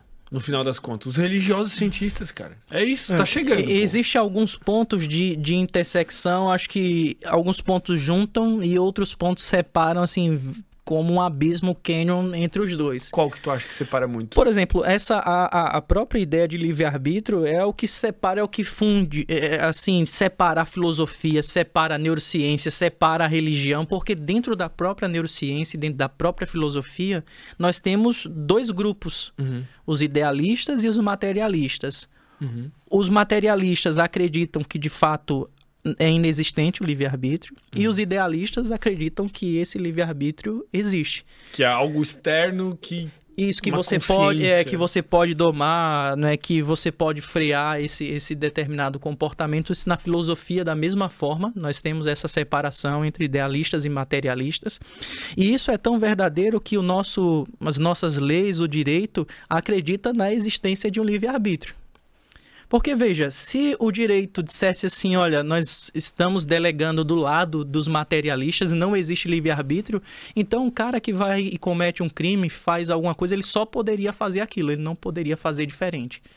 E tem alguns estudos no direito com juízes eu entendo quer dizer, que, é loucura pensar pois essas é, coisas. Pois é, e tem estudos que mostram assim com juízes que os juízes que estudaram sobre livre-arbítrio e aqueles juízes que, que não estudaram sobre livre-arbítrio tomam decisões diferentes. Se tem aquele do, dos juízes que almoçam e muda a decisão Exatamente. A, a, Conta é, pra gente, por favor. É justamente, esse, eu adoro isso aí. Esse, esse estudo com alimentação e tomada de decisão. Né? Então, existem vários fatores que influenciam a nossa tomada de decisão e as nossas escolhas. E geralmente, à medida que, é, justo por conta da ideia de fadiga de tomada de decisão, o que é que acontece? As primeiras decisões do dia elas são mais assertivas, elas são mais certeiras, a chance de você errar é menor. Uhum. Então, à medida que você vai tomando mais decisões, você vai gerando aquilo que nós chamamos de fadiga de decisão e você toma decisões piores. É por essa razão, estava comentando esses dias, o pessoal perguntou sobre a, a alimentação. Porque a gente, pela manhã, a, a dieta é correta, ao meio-dia você consegue se alimentar de maneira saudável e quando chega ao final da noite você faz as piores escolhas, pede duas pizzas, é, dois refrigerantes, Ataca, chocolate, é tudo. tudo. Então existe essa ideia de, de fadiga de decisão. É, então, esse estudo mostra, por exemplo, que a questão da alimentação, que também leva os substratos para a tomada de decisão, elas são menos acertadas à medida que esse juiz vai chegando ao final da manhã e ao final da tarde, por exemplo. E isso acontece não só com juízes, advogados, mas com todos nós, na verdade. Então, as nossas piores decisões quase sempre são tomadas ao final do dia, quando nós já estamos fadigados de escolhas e decisões que nós tomamos durante a manhã durante a tarde. Aí vão lá e inventam uma balada que o cara ainda bebe para inibir mais o córtex ah, pré-frontal. Ah, Como é que não vai dar briga, filho, doença? Esse é o fermento. Esse aí tem algo muito interessante que tudo que foi falado sobre efeito de álcool foi pensado sóbrio tudo aquilo que você fez sob o efeito de álcool, que retirou ali a tuas, a parte das tuas funções executivas, que a gente chama de controle inibitório, foi pensado e planejado previamente só tinha um córtex pré-frontal, um controle inibitório segurando. segurando. que te impedia de fazer aquilo, mas foi você retirar esse controle inibitório por ação do álcool, estados de felicidade, a própria paixão mesmo, que faz com que você tome a decisão que você tinha planejado, só não tinha coragem de executar, mas foi pensado previamente. Já estava ali. Já o álcool estava, não inventa coisa. Já tinha sido planejado, arquitetado, só não tinha coragem de movimentar em prol daquilo. Cara, por que, que tu decidiu estudar essas coisas? Como é que é a tua trajetória até decidir ser um louco? Brincadeira, pô. Mas é que é muito é louco, uhum. né? A galera não. É loucura estudar neurociência, é, velho, a fundo, assim. É, é realmente, assim, é um. Chamo de que é uma caverna do dragão. Assim, você só entrou ali, você não tem como mais, mais sair. Mas começa com a filosofia. Eu tive um contato muito precoce, meu irmão formou-se em, em filosofia muito, muito cedo, então ele tinha essa influência, nós tínhamos esse contato com, com a filosofia que foi o que me gerou o interesse para a neurociências. Uhum. Então, começar a entender como filosofia da mente, por exemplo, né, como as formas diferentes de pensar, então fazer essa inflexão do cérebro, compreender o próprio cérebro, é, então foi isso que, que deu o clique para mim. Então, durante a, a, minha trajetória, tive contato com algumas pessoas que também eram. Assim, nas áreas delas, elas eram brilhantes. Então, há um professor especificamente na, ali na, na, minha adolescência que eu tive contato que esse cara eu rodei a neurociência em todos os locais que você possa imaginar e tive contato com várias pessoas e vários tipos de aula e esse cara é a pessoa que mais sabe neurociência, assim, que já tive contato na vida. Quem que é esse cara, velho? É o professor Euclides Trindade, é, que é de Maceió, Alagoas, e essa pessoa é a maior referência em neurociências para mim. Eu já rodei e estudei Muito. Tudo de, de, vários, vários tipos de conteúdo em neurociências. E esse cara é a maior referência para mim até hoje. E assim, é, talvez em algum momento possa aparecer alguém que saiba mais, mas até então, nesse momento, esse cara foi um, uma pessoa que dividiu águas para mim. O que, que ele sabe? O que, que ele é. O que, que, que ele não sabe? Hum. O que, que ele é, aprofundou, assim, só para eu entender? Por exemplo, é, ele, ele é um grande estudioso, né? um neurofisiologista clínico. é, deu aula de neurofisiologia para mim. E assim, na verdade, até hoje eu pergunto o que é que ele não, o que não é que ele não sabe. Né? Então, isso me motivava a entender, não é a complexidade. Então, eu estudava, ia perguntar a ele. Então, era aquela pessoa que você sabia que estava, que tinha alguém que poderia responder às suas dúvidas. E em muitos, muitos momentos, né, a gente está estudando ali, compreendendo coisas complexas, mas você não sabe se está indo no caminho correto. Então você precisa ter alguém que esteja acima de você para te dizer assim, não, é, isso aqui é certo, isso aqui é errado, não é bem assim. Alguém que já estudou mais do que você. Porque às vezes tu tá entendendo algo ali, tu acha que tu tá entendendo. Tu é, tá... E você pode estar tá indo para um outro caminho que não é o correto. Tu se formou em quê? Eu sou fisioterapeuta de formação. Fisioterapeuta. Isso. fui para neurociências. Fui para neurociências e hoje sou pesquisador, professor é, e atuo dentro da neurociência na área de Parkinson principalmente. Como é que é a tua linha de pesquisa nessa área de Parkinson também? É, hoje eu trabalho principalmente com os sintomas é, pré-motores ditos da doença de Parkinson, que, que são isso? os distúrbios de sono, por exemplo, um diagnóstico do Parkinson, ele e os sintomas que caracterizam é, o... o que, que é Parkinson? Para começar, porque pô, sei lá, tem tremores que não são Parkinson, né? Isso, Ou... existem vários tipos de tremores e um dos tremores se manifestam na doença de Parkinson. Então, a doença de Parkinson é um distúrbio do movimento. E esse distúrbio do movimento ele se caracteriza por uma diminuição do movimento, basicamente. Existe distúrbio do movimento que você tem um excesso de movimento, que são os hipercinéticos, e existe distúrbio do movimento que são hipocinéticos em que você tem a diminuição da quantidade de movimentos que nós chamamos de bradicinesia. Tá. Só que quando essa bradicinesia vai se manifestar no Parkinson, acontece em torno de 20 anos depois que a doença se estadiou, que é quando o paciente vai receber o diagnóstico. 20 anos? 20 anos depois. Caraca. Porque ainda não temos, e os estudos caminham para isso, biomarcadores, ou seja, um diagnóstico precoce quando a doença se estadia. Uhum. Então, os meus estudos estão voltados principalmente para esses aspectos que antecedem ao diagnóstico da doença. Para que... que... o cara consiga fazer um exame e dizer, cara, tu vai ter Parkinson daqui. Exa Vamos começar. A Já tem coisa. Parkinson. Seria basicamente assim: tem Parkinson e você precisa tratar precocemente, uma vez que ainda não existe cura para isso. Cara, que loucura, velho. Então isso melhoraria a qualidade de vida dos pacientes com a doença. E em que pé tá a pesquisa, assim? Quais são os indicativos, esses biomarcadores que vocês estão encontrando, assim? É, nós observamos principalmente aquilo que é chamado de microbiota intestinal, né? São as bactérias, Deus, tá é, os vírus, os protozoários que pertencem ali à nossa, vou colocar assim, flora intestinal. Uhum. E como o desarranjo desse, dessas bactérias, principalmente, levam a alguns alguns sintomas da doença, como, por exemplo, a constipação. Constipação é um sintoma que aparece 15, 20 anos antes do paciente começar o tremor, por exemplo, e as características de movimento. Então, nós queremos entender qual é a influência é, e como é, tratar isso, porque né, durante o mestrado eu busquei compreender essa conexão uhum. e agora, né, já perto da conclusão do doutorado, a gente tem tratado com o canabidiol.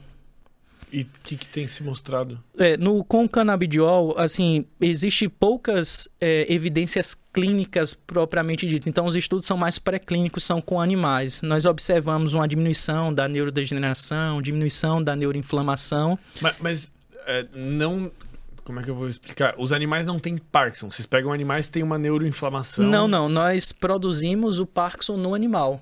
Meu Deus, como é possível fazer isso? Existem várias formas, vários modelos de Parkinson. Um deles é com um pesticida chamado rotenona, que inclusive o pesticida é um fator de risco para o Parkinson, é por isso que a vida no campo é um fator de risco para o Parkinson. Por conta que o pesticida, alguns pesticidas, um chamado paraquat e outro chamado rotenona, é um, é um pesticida que pode né, desencadear no indivíduo que mora no campo, por exemplo, por conta desses, desses desse, desse jogo que tem né, da exposição ali, ao persida, então isso pode produzir Parkinson. Então, com esse com a rotenona, nós produzimos um modelo de, de Parkinson e tra estamos tratando com o canabidiol e observando né, quais são os efeitos neuroprotetores do canabidiol para no contexto da doença de Parkinson. Isso está acontecendo agora. Está acontecendo. que pé que tá? Tá tipo quase chegando a uma conclusão, sei lá. É, quantos na verdade, vai rolar é, isso aí? Ainda, é ainda tem mais grupos para acontecerem né, na, nas rodadas do experimento, mas assim, outros estudos já mostram pra gente que existe um efeito neuroprotetor. E qual é a ideia? É que se em algum momento isso, isso vai avançando, sendo comprovado em estudos pré-clínicos, que isso possa avançar para os estudos clínicos e ser de fato né, indicado para os pacientes, por exemplo, com Parkinson. Isso seria para os que já, vamos supor, para os que já têm o Parkinson, mas não têm as manifestações dos tremores. É, nós estamos, é, essa sua pergunta assim foi definidora para o meu doutorado, porque nós estamos fazendo duas linhas. Uma tratando juntamente com a indução da, do modelo de Parkinson. Os animais estão é, sendo induzidos para ter Parkinson e tá. nós já estamos tratando. Então seria como se o paciente acabou de receber. É, o, é, diagnóstico. Está começando a doença e já está sendo tratado precocemente. E um outro grupo nosso é tratar depois que a doença já se estadiou e aí que nós começamos o tratamento. Aí a gente vai comparar o final. Como é que está indo? Dá um spoiler. Bom, a, a, a proposta é que você tenha uma menor neurodegeneração e o paciente tenha uma melhor qualidade de vida quando o diagnóstico é precoce e o tratamento é precoce também. Uhum. Isso é isso é estudado na universidade pública? Isso. A, a pesquisa de vocês? É, essa minha pesquisa está acontecendo atualmente na Universidade Federal do Ceará, sob orientação da, da doutora é, Glauci Viana, que é uma pesquisadora que mora atualmente em Lisboa, Portugal, que é minha orientadora. Que, então, o, o que, que dá para fazer para prevenir esse tipo de doença, assim, é, anteriormente, sem ser não se expor a esse agrotóxico? Tá, assim? Existem alguns fatores de, de risco né, para as doenças neurodegenerativas. Uhum. E nós sabemos, e existem fatores de proteção também. Então, nós sabemos amplamente que o exercício físico é um fator de proteção, por exemplo, para a doença de Parkinson. Nós sabemos que determinados alimentos, saudáveis também, o sono, o sono é fundamental como um fator de proteção para quase todas as doenças neurodegenerativas. Nós sabemos que indivíduos que estão privados de sono, por exemplo, eles são indivíduos que estão com um fator de risco ali ativo para Alzheimer, Parkinson e várias condições neurodegenerativas. Uhum. É, cara, é, dentro de todos os teus conhecimentos, dá um tutorial pra gente de como viver bem, vamos dizer. Esses pilares uhum. acho que tem a ver, mas uhum. vamos. De todo o conhecimento que tu tem, tipo, que é uhum. muito, como que eu tiro parte do conhecimento para viver bem? O que que tu faz, vamos dizer assim, né? Como é que tu usa esse conhecimento? Que é que eu, assim, eu particularmente não, não trabalho, não gosto da ideia de, de da, da, fórmula, né? De dizer assim, ó, se todo mundo fizer isso aqui, vai, todo mundo vai ser feliz. Tá. Mas eu acredito na, na ideia que tem alguns as, alguns pilares que eu posso falar isso porque eu fiz essa modificação assim, relativamente recente. Que é a, a prática de, de, de atividade física, independente de qual seja ela, que é precedida por um sono de qualidade, quantidade e a alimentação. Então são os três principais aspectos e eu incluiria um quarto que são as tuas relações interpessoais. Então, para mim, uma vida com qualidade é uma vida que você consegue é, ter, fazer sua prática de atividade física, dormir com qualidade e quantidade, as tuas 8 horas, as tuas 7 horas e dormir com qualidade é, alimentação e ter boas relações sociais com quem você possa compartilhar a tua vida, que você possa dividir, que você possa dividir momentos ruins, mas também momentos alegres. Eu penso que a vida boa é uma vida que é vivida em função do cuidado com o outro. O que é felicidade, cara? A felicidade, ela ela é, é, é subjetiva. Então, o que é felicidade para mim? Felicidade para mim atualmente é justamente eu poder me dedicar às pessoas que estão comigo. Cuidar dos meus amigos, cuidar do meu relacionamento, cuidar da minha mãe, cuidar do meu pai. Então, a vida boa para mim é uma vida feliz, é uma vida que eu vivo em função do cuidado com aquelas pessoas que estão ali comigo. E se eu não posso é, ser ponte para alguém, jamais serei o obstáculo. Mas do ponto de vista neurocientífico, existe uma definição, tipo, de felicidade, alguma coisa assim? Ou a galera não se aventura Não, áreas? na verdade, existem mecanismos que estão relacionados à felicidade, mas a definição, assim, o conceito de felicidade, ele é particular para cada um. Uhum. É, o que é felicidade para o Júlio pode ser não ser felicidade para quem está em casa nos ouvindo. Por exemplo, felicidade para mim pode ser é, nesse momento né, eu, eu poderia eu, eu ia para o, o Texas fazer estudar depressão poderia estar lá e resolvi estar em Criciúma com, com a Luana correndo aqui aproveitando a vida. Então veja talvez felicidade para alguém fosse viajar de fato para o Texas e estudar e poder postar uma foto na frente de um grande centro. E para mim felicidade hoje é correr 19 quilômetros no meio do mato com a Luana Tu corre 19 quilômetros, pô. é, eu tenho uma prova daqui a oito dias, que é uma meia maratona, aqui no Beto Carreiro, 21 quilômetros. 21 km. É. E qual que é a meta de tempo aí? Qual que é o pace? Eu comecei a correr, eu comecei a correr, pô. A ideia, assim, eu tô correndo hoje num pace de 4,50, 5, rápido. então, mas eu quero agora somente terminar a prova. Somente terminar. É a prova. minha primeira prova, então assim, eu não, eu quero só concluir.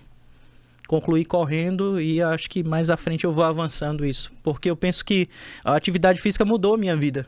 A atividade física, o sono e a alimentação, assim, mudaram absurdamente a minha maneira de, de, de me enxergar, o autocuidado, né, a maneira como eu passei a me ver, a- a- melhorou ah, os meus estudos, as minhas relações interpessoais. Há quanto tempo tu sabia que tu tinha que se exercitar até tu começar Não, a se eu sempre, exercitar? é, eu sempre soube. Todo né? mundo É, sabe, né? Todo mundo sabe, mas é, o que foi definidor para que eu tivesse esse, essa vontade de fazer atividade física foi quando eu comecei a cuidar do sono.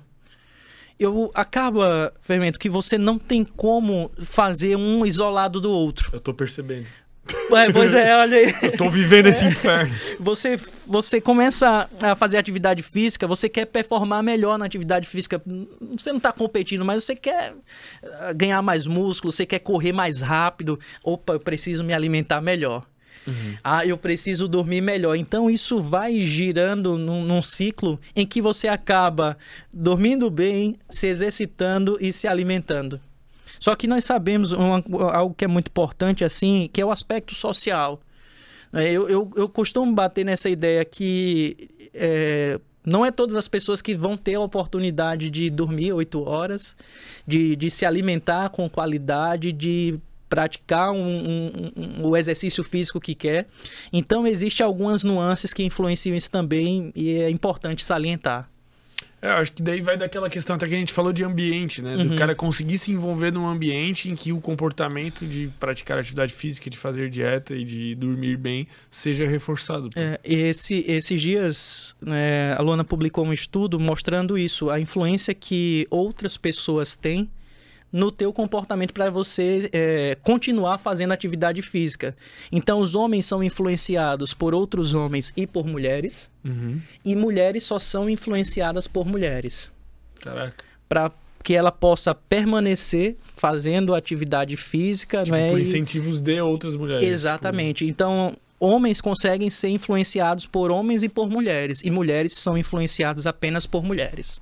Caraca, isso é um conhecimento útil, velho. Muito útil, não é? Porque é, a gente vê pessoas desistindo da corrida e a gente vê que a taxa de desistência de mulheres são mais altas do que a taxa de desistência de homens. Justamente porque homens é, são influenciados é, por mais pessoas, posso colocar assim. Uhum. E as mulheres só são influenciadas por outras mulheres. Por isso que é tão importante essa, essa, essa, essa ideia e essa informação para ser colocada também em prática por, pelas mulheres que nos ouvem aqui. A gente não toma decisão nenhuma, né?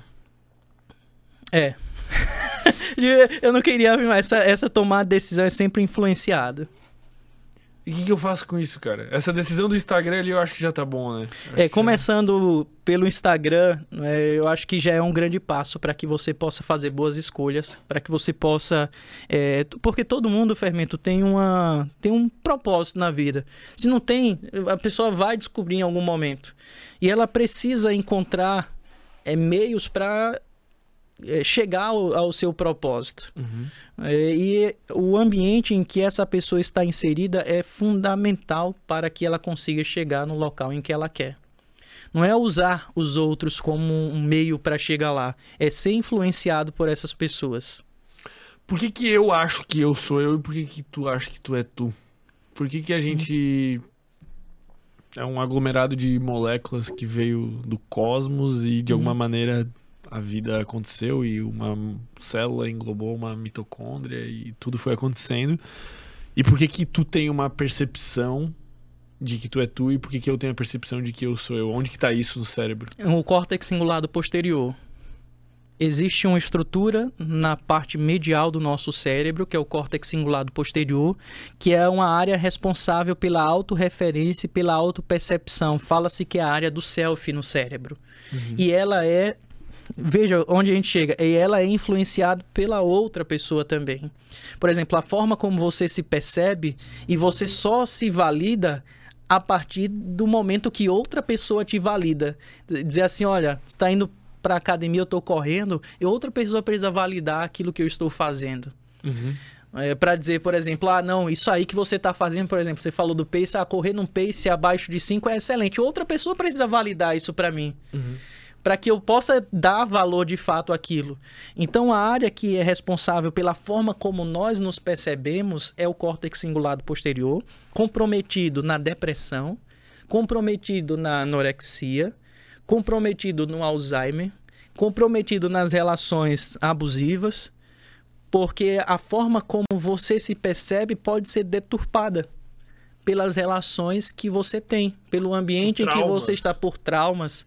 O que, que um trauma faz com essa afetividade com o cérebro assim? É justamente um trauma, né? Ele pode estar na instância de várias condições, mas principalmente da, da memória que eu guardei sobre aquele determinado evento, como por exemplo essa ideia da autopercepção. A sua autopercepção pode ser comprometida por conta de uma relação é, familiar ruim, uma relação amorosa ruim que comprometeu a forma como você se percebe que te entende como uma pessoa ruim, aquelas palavras negativas. Então a gente acaba internalizando isso e se percebendo dessa forma. Mas o, o comprometimento desse córtex cingulado anterior não, não faz faz com que eu me perceba talvez de maneira negativa. Exatamente, assim. exatamente. Mas não faz eu não me perceber. Não, faz com que você se perceba negativamente. Mas tipo, se eu desligar ele, o que, que acontece? Por isso que eu quero uhum. dizer, porque quando eu penso assim, eu penso tipo num formigueiro. Uhum. É, eu não sei se a formiga pensa eu sou uma formiga ou se ela pensa eu sou um formigueiro. Uhum. Eu não sei se. Tipo, qual o, o nível menor de, de, de, de, de ser vivo? Isso é particularmente humano.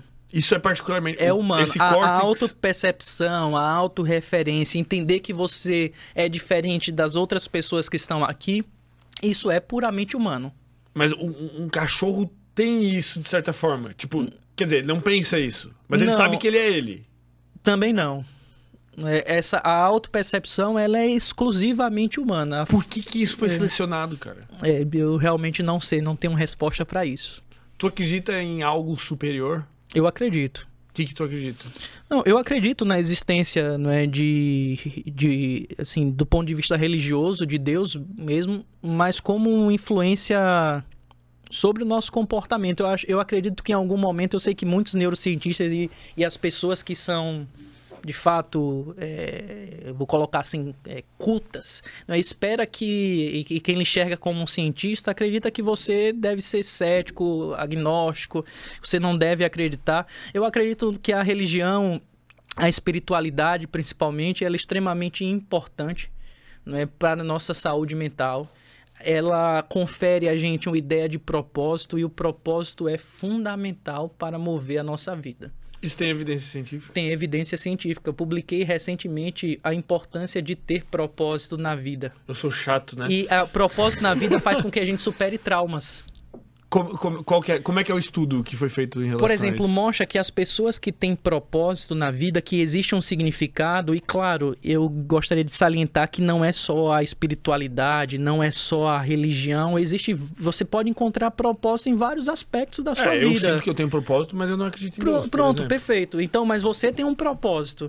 Então, as pessoas que têm propósito, têm experiências espirituais elas têm uma maior chance de superarem eventos traumáticos e situações ruins que aconteceram na sua vida. Cara, isso é louco, né? Isso é louco. Porque, é, é, veja, e, e, assim, tem, tem muito sentido isso, né? Você ter propósito, o que que te faz? É tipo algo maior que te move. Tipo, Ex deu merda aqui, mas tu sabe que Exato. Tá e algumas pessoas não têm esse propósito, por exemplo, de do, do, do, trabalho, do, do, sei lá, de escrever um livro, de um artigo. E então tem pessoas que precisam do que a, a, a filosofia falou ali de moleta metafísica, ou seja, precisa de um significado, de um propósito que que esteja depois, que esteja à frente, sabe? A ideia de, do céu, a ideia, enfim, é um propósito. E cada um tem um propósito. Então, independente de qual seja o propósito, é preciso que você o tenha, para que você consiga superar os obstáculos, as situações adversas da vida, situações traumáticas. Então, cada um encontra o seu propósito. Mas ele é uma ilusão. Ele pode ou não ser uma ilusão, porque o propósito você pode chegar nele. Por exemplo, o teu propósito ao iniciar o, podcast Sem Groselha é, poderia ser inicialmente chegar ao, a tanto de visualização, vejo tem as placas ali, e você conseguiu o teu propósito. Agora esse propósito vai ser renovado. Uhum. Então é, é não obrigatoriamente um objetivo, isso. Assim. É, então não, não obrigatoriamente é uma ilusão. Mas eu sempre acho que é uma ilusão, porque esse, esse, essa construção do propósito cultural moderno ela existe porque a gente não aceita a nossa insignificância. Tipo, a gente não aceita que, cara, a gente viveu e a gente tem um propósito biológico de reproduzir, perpetuar uhum. a espécie e tudo que a gente está fazendo gira em torno disso.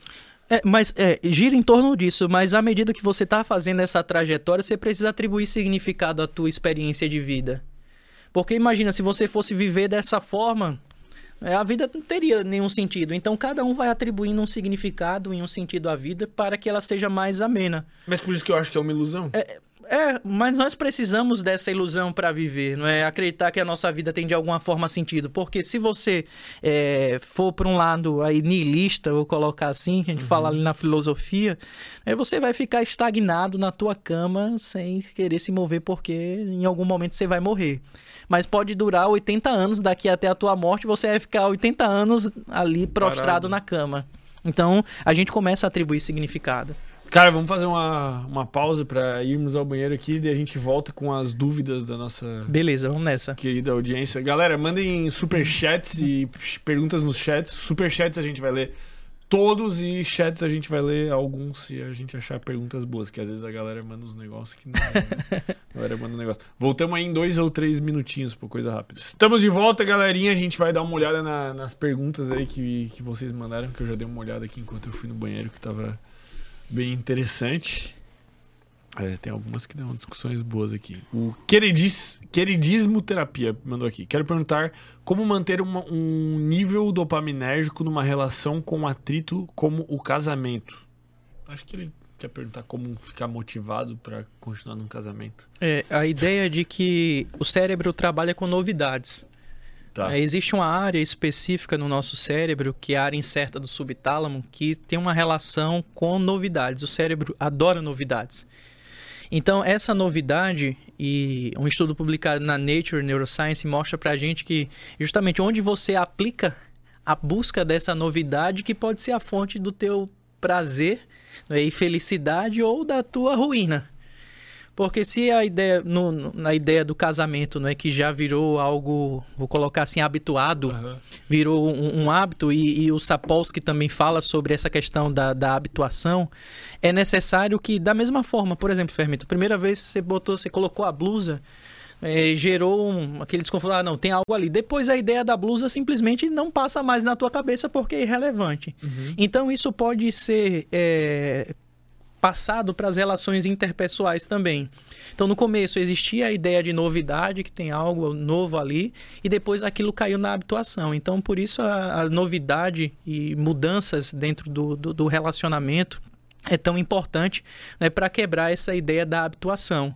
Então, você pode aplicar novidades é, dentro do, do, do, teu relacionamento, independe quer seja ela, quer seja uma viagem para uma cidade ao lado, coisa que faz tempo vocês não fazem junto, ou onde você queira imaginar a novidade dessa para você quebrar essa habituação. Eu uso muito para exercício físico, cara. Eu tenho uhum. o Gym Pass lá que eu consigo ir em uhum. qualquer academia e, cara, é sempre uma novidade. Eu adoro, uhum. eu sou viciado em novidade. Não que as pessoas já são, né? Eu acho que eu sou mais. Uhum. E Cara, é, é, sempre novo. Tipo, eu tô com vontade de treinar porque, caralho, eu vou lá naquela academia lá que eu nunca fui, velho. E o estímulo é diferente. Totalmente. Ou eu treino. Uhum. E toda semana também, toda quarta, eu treino acompanhado de alguém. E é sempre uhum. alguém novo. Uhum. Tipo, eu não, não repito. Eu pego uhum. algum seguidor, alguma pessoa que acompanha, assim, eu falo, ó, oh, vamos treinar junto, vamos na tua academia aprender. Cara, uhum. isso me mantém muito mais engajado, pô. Pronto, então essa é uma, uma excelente estratégia de busca de novidade que você tá aplicando dentro de um mesmo objetivo, que é a academia. Manter a regularidade. É, então, isso é uma, uma boa pode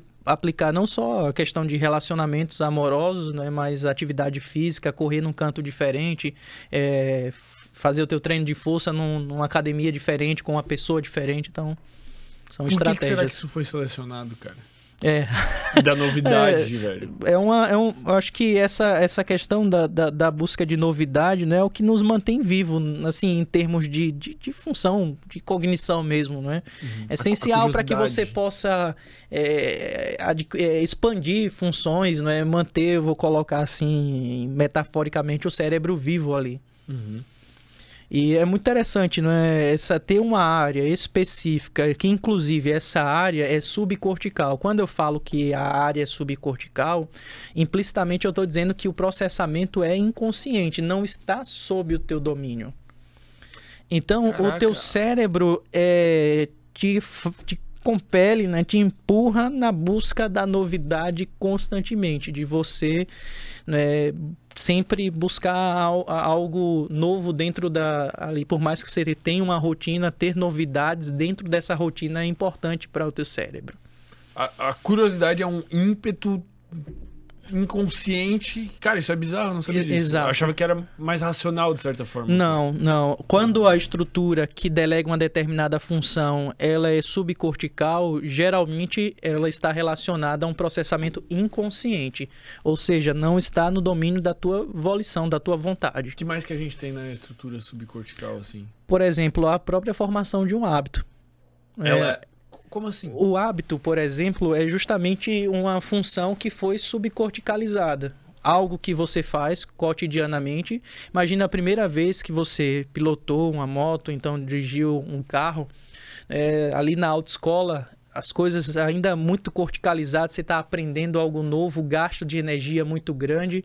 Então você foi simplesmente indo para mais aulas, depois é, passando ali na prova, dirigindo várias vezes. Então aquilo automatizou, subcorticalizou, ficou principalmente voltado né, para as funções relacionadas a uma estrutura que nós chamamos de núcleos da base e automatizou. Aquilo virou um hábito. Uhum. Né? Então, para substituir aquele hábito, como por exemplo, imagina aqui no, no Brasil, nós dirigimos à esquerda, em alguns países né, a direção é do lado oposto. Então, até que você substitua esse novo hábito, ele vai precisar corticalizar novamente, você vai ter um gasto grande de energia, vai ter tentativas e erros até você substituir esse novo hábito e ele ser automatizado mais uma vez. E isso tem um grande gasto de energia. Como é que tu sabe quando ele. Tu tem como é, fazer a, aquela tipo de eletro. Como é que é? É o. Uma ressonância. Ressonância magnética funcional. E ver quando algo foi subcorticalizado? É, é, as áreas são é, ativadas né, e você consegue ver quando um, quais são as estruturas que estão sendo eleitas para aquele determinado comportamento. Então, quando a gente fala de hábito, existe um conjunto de núcleos profundamente no nosso cérebro, chamado núcleos da base, que está relacionado à formação de hábitos. Quanto tempo leva para formar um hábito? Não existe aqui com letras garrafais olhando na câmera, não existe um tempo para a formação de hábito. O fermento pode formar um hábito com sete dias, o Júlio precisa de 300. Mas como é que tu quando que é um hábito? Eu posso ir na academia os próximos cinco anos, todos os dias, e não ser um hábito. E pode não ser um hábito. Por exemplo, tem muitas pessoas que falam que a corrida odeiam acordar para correr que quem é acordar 4 horas da manhã, qual é o. Só o David é, Goggins. É, então, exato. para você correr. Então, veja que até isso, de fato, formar um hábito, pode nunca formar um hábito, uhum. mas pode formar precocemente também um hábito. Então, é por isso que nos livros falam: ah, se você repetir, sei lá. É, 3 mil dias. vezes, é, sei lá, você vai formar um hábito a chance de formar é muito grande, porque a quantidade de repetição também é grande. Mas isso não é. é cada indivíduo é particular. Um pode formar no tempo muito precoce, outro pode demorar mais tempo, outro pode nunca formar esse hábito. Tá? Então, o hábito ele é muito particular. Qual, qual é a estratégia que tu diria neurocientífica melhor para formar um hábito? A formação do hábito pressupõe uma rotina. Tá. É, precisa que você tenha uma rotina voltada para aquilo. Que, e entender que no começo, de fato, vai ser muito mais árduo, né, mas que progressivamente você vai conseguindo atingir os teus objetivos e esse atingir os objetivos não é algo linear. Ou seja, você não vai subindo e sempre ganhando. Na corrida, por exemplo, tem momentos que você corre péssimo, tem dias que você não consegue acabar teu treino, tem dias que você faz além daquilo que foi colocado para você, então é em saltos uhum. essa evolução. E sempre se inserir em um ambiente de pessoas que façam aquilo que você quer fazer. Por exemplo, a ideia do grupo de corrida, nesse exemplo aqui, é ir para uma academia com outras pessoas. Então, são pessoas que estão voltadas para o mesmo propósito, para o mesmo objetivo e que vão te motivar a fazer aquilo, por mais que você não esteja com vontade. Faz sentido. Acho que boas ideias. que foi, Gabriel? O meu? Eu tenho um sentido aranha aqui que eu sei. Ele tem uma luzinha que ele pisca aqui, ó quando dá algum problema. A galera já tá ligada. Verpa, Verfa, não sei como é que se fala, mandou um superchat aqui. De 5. Que moeda é essa, Gabriel? Dólares canadenses. Pô, muito obrigado aí, pô. Recebendo dinheiro direto do Canadá. Ou de outro lugar que a gente não conseguiu identificar, pô. É, boa noite. Pergunta. Ansiedade e estresse são emoções? Se sim, qual a melhor maneira de evitar barra minimizar essas emoções e outras defins negativos? É justamente isso. Veja, é, existe uma relação nossa que é aprendida culturalmente como entender que a, a, as emoções negativas são ruins. E as emoções negativas, na verdade, elas fazem parte do que nós somos, elas são inerentes ao nosso comportamento. Nós vamos ser inevitavelmente tomados por emoções negativas. Elas só são. Elas simplesmente acontecem. Nós temos estados de ansiedade fisiológica. É, naturalmente, por exemplo, a primeira vez eu não eu sou um, um, cara mais introspectivo, estar aqui frente às câmeras conversando com você me produziu uma ansiedade fisiológica. Uhum. É, então isso é natural. Entender que isso é natural, entender que as emoções negativas elas são extremamente importantes para regular o nosso humor, para regular as nossas emoções. Então nós temos essa tratativa que é muito ruim com as emoções negativas. As pessoas acreditam que ah não, eu estou triste hoje, é péssimo acordar triste ruim. Inclusive, nós estamos escrevendo um, um, livro agora sobre, a gente chama A Fábrica da Felicidade, onde a tristeza é transtorno mental. Esse é o título do nosso livro, acabamos agora de escrever, está sendo formada uma capa, capa, assim, um spoiler, é uma pessoa é, chorando, triste, com a maquiagem borrada, e uma pessoa por trás com o um dedo puxando e fazendo um sorriso de felicidade mostrando essa ideia da pergunta justamente que é, temos dificuldade de lidar com emoções negativas e as pessoas querem sempre que você acorde grato, feliz, motivado, vou colocar assim a ideia né, de motivação. E não é sempre que você vai acordar assim. E está tudo não tem nada errado em você acordar triste, não tem nada errado em você acordar mais ansioso. É importante que você entenda o que é aquilo. Vê se a minha comparação é válida. A gente tem também meio que atrelado uma sensação de que frio é ruim. Uhum. E eu tô, tenho tomado banho gelado porque tem alguns benefícios Aham, ali aham. neurocientíficos e tal. E também porque essa mentalidade de enfrentar algo desconfortável, de certa maneira, é, seta um- uma mentalidade que o dia fica mais confortável. Vamos dizer assim. Mas uma coisa que eu sempre penso antes de entrar, quando tá difícil, todo dia tá difícil, mas vai ficando. não vai ficando mais fácil, tu que É. vai ficando mais forte. É, eu penso assim, cara, frio não é ruim. Eu só aprendi que esse gelo é ruim, Uhum. mas ele não é ruim. Ele só é o que ele é. É, é Parecido justamente, é- emoções. É, é justamente é o que nós temos de referência. Qual é a tua referência para o frio? Qual é a tua referência para as emoções negativas? O que é que você aprendeu? Porque é, eu tenho certeza não é, que, pelo menos, sei lá, 90% das pessoas nunca aprenderam sobre o que é ansiedade. Os pais, talvez, nunca chegaram e disseram assim: olha, esse você está ansiosa por conta que amanhã você tem uma prova no colégio. Então, ensinar sobre as emoções. E, inclusive, existe um livro fantástico chamado Emocionário que ensina para crianças emoções. Eu tenho certeza que todas as pessoas aprenderam sobre constituição biológica do corpo, coração, intestino, fígado, ali estudando biologia, mas não entenderam dessa parte imaterial que é a emoção. E veja o quão importante é você entender sua emoção, entender como você está se sentindo para poder lidar com ela. E aí chega uma hora que tu realmente acha que tu entende que ela não é boa nem ruim, ela só é. É, e você precisa aceitar aquele momento, tentar entender o que é que está gerando esse, essa ansiedade fisiológica.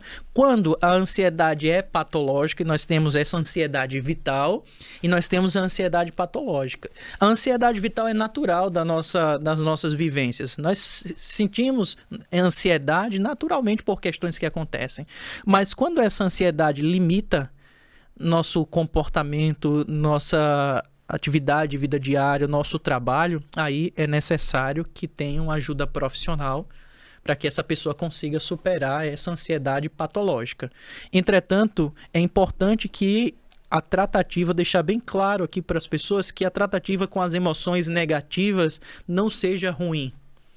É entender que nós naturalmente sentimos é, emoções, é, Ruim já deveria é, ser entre aspas. isso, né? negativo. Nós naturalmente sentimos isso. E é abraçar, entender que há dias que será assim, há dias que, que vai ser de uma forma melhor. E isso leva a um pensamento, Fermento, que eu acho é, fantástico. Que as pessoas acham que, ah, não, tu escolhi, por exemplo, ser pesquisador, ser professor. E está acontecendo coisas ruins, é, o meu experimento está dando certo, os meus alunos não estão compreendendo a minha aula, por exemplo. E eu digo assim: ah, não, se eu fosse engenheiro, não fosse professor ali, se eu fosse atuar como um engenheiro, eu não teria esse sofrimento. Claro que não, não teria esse, teria Outro. outro sofrimento. É porque ninguém vive o sofrimento da vida que não viveu. Então toda escolha pressupõe o lado bom, mas também pressupõe o lado ruim que nós vamos precisar aprender a lidar com isso também. E o estresse? O estresse, ele é, é bom em algum aspecto, por exemplo, para aprendizagem, quando o estresse tem relação com aquilo que está sendo aprendido. Como assim?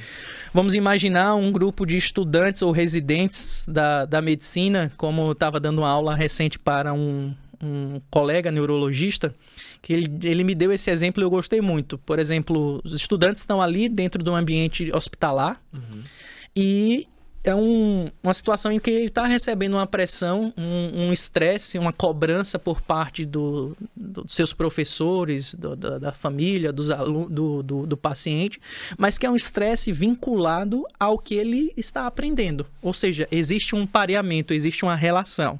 Porém, quando o estresse não tem relação com aquilo que está sendo aprendido, compromete eh, a, a memória, compromete a aprendizagem. Um exemplo disso, e aí a gente entra num ponto muito crítico e importante da nossa conversa, que é a ideia de meritocracia, que é as crianças que não dormem bem, que têm conflitos familiares, que moram em um ambiente, eh, vou colocar assim, do ponto de vista eh, desfavorável, que tem um Inóspito, status, é, lá, que né? tem um status socioeconômico ruim, isso leva a situações estressoras que não tem nenhuma relação com o que ela vai aprender na faculdade ou no colégio e que vai comprometer o seu aprendizado. Isso é tão verdadeiro que, independente vamos imaginar que nós colocamos duas pessoas com as mesmas recursos, eu digo assim, a mesma faculdade. Uhum. Imagine, sei lá, a melhor universidade do país, botou as duas lá. Só que uma não passa por nenhuma dessas adversidades em casa, não tem, tem uma família ali. Pô, tiroteio é, no e, bairro, é assalto, é isso, isso. Só falta que, luz, sei lá. E as duas vão passar no mesmo teste, estão na mesma universidade. E como eu posso comparar se as duas estão tendo pontos de partidas diferentes? É por isso que é, essa ideia do status socioeconômico né, é um dos maiores fatores que leva a situações estressoras né, e que você não tem como comparar duas pessoas, dois alunos, por exemplo, um que passa por essa situação estressora e outro que não passa competindo pela mesma vaga, por exemplo. Então tu não acredita na meritocracia? Não. Essa nem parcialmente? Nem parcialmente. Essa meritocracia em que é, não, não tem o mesmo ponto de partida, você não tem como comparar um indivíduo indivíduo com o outro. Mas nunca vai ter. Nunca vai ter. Então, o, como que uma pessoa atinge sucesso? É, o sucesso, né, mais uma vez, entramos na ideia subjetiva do que é sucesso. Né? O sucesso para um pode é, simplesmente não ter relação com a universidade. E o outro é fazer mestrado, doutorado. Então vamos é... botar de um ponto de vista mais genérico. Como uma pessoa atinge é, sucesso financeiro? Como uma pessoa tem liberdade financeira. É, mas isso aí não, não tem uma relação com direta, assim, eu acredito com com a ideia de, de, de, mérito, né? né? Porque a pessoa. Porque o que é a ideia de meritocracia? É você acreditar que se você se esforçar, você consegue chegar lá.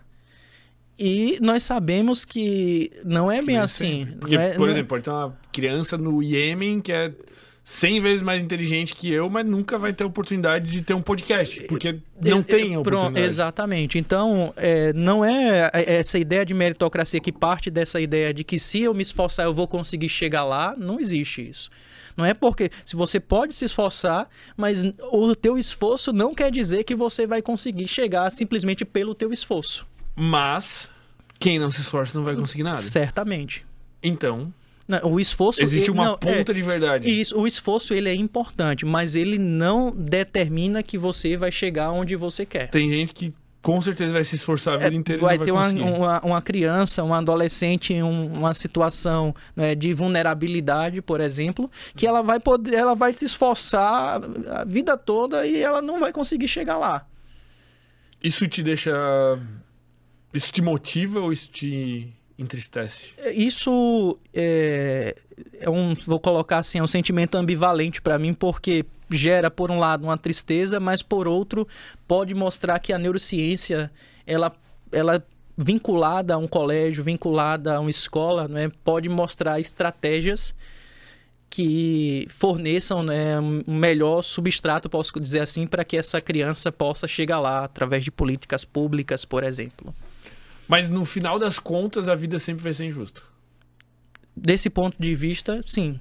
De qual ponto de vista, não? Do ponto de vista, eu digo assim, do ponto de vista em que você é, tem pessoas menos desfavorecidas, né, pessoas mais favorecidas competindo por determinados, é, determinadas vagas, né, determinados porque, objetivos. Porque numa última instância, vamos supor que a gente conseguisse hum. é, nivelar isso, a uhum. gente teria características é, genéticas diferentes. É, porque assim, a genética, ela. E isso é muito interessante, a genética, ela tem uma influência. É, é, a inteligência ela tem uma influência genética, uhum. mas ela tem também um aspecto que é social. Sim, de tá, desenvolvimento. Tá? Porque acreditava-se que determinado tempo que seria a inteligência seria puramente genética. Não é só assim, é, tem a genética influenciando, mas tem um aspecto social também que influencia sobre a inteligência de um indivíduo. Sim, mas por exemplo, nos atletas de elite, eu, uhum. eu não poderia ser um jogador de basquete, porque eu não tenho eu tenho 1,87, tá? Talvez eu pudesse, tem, uhum. até tem jogador. Tá, mas um cara que nasceu baixinho, ele não tem o que fazer. É, aí envolve, não é, quando você fala desse tipo de competição que é física, realmente tem questões que não, não bate. Que a questão genética é um limitante. Mas eu, eu sempre falo, e tem um artigo que mostra isso pra gente, que eu achei fantástica essa frase, que o, o CEP é mais importante que o código genético. O CEP, uhum. ou seja, o, o, ambiente o, ambiente é mais importante que o código genético. Eu sei que é extremo essa forma de pensar, mas isso é, quebra um pouco a ideia de que desse determinismo genético que nós temos. Não, uhum. ah, não, é genético. Não, não é só genético. É, é a gente fala não é que é biopsicossocial, não é? Então existe, existe o aspecto ambiental influenciando também. Isso é uma das coisas que eu chamo de sorte Sim. Vamos dizer assim. Sim. Cara, de, tu não escolhe. Você... Tu, tu, uhum. Cada um nasceu num lugar, cada um uhum. nasceu com uma genética e deu. Só uhum. que o que, que o que, que me faz a, acreditar parcialmente na, na, na meritocracia uhum.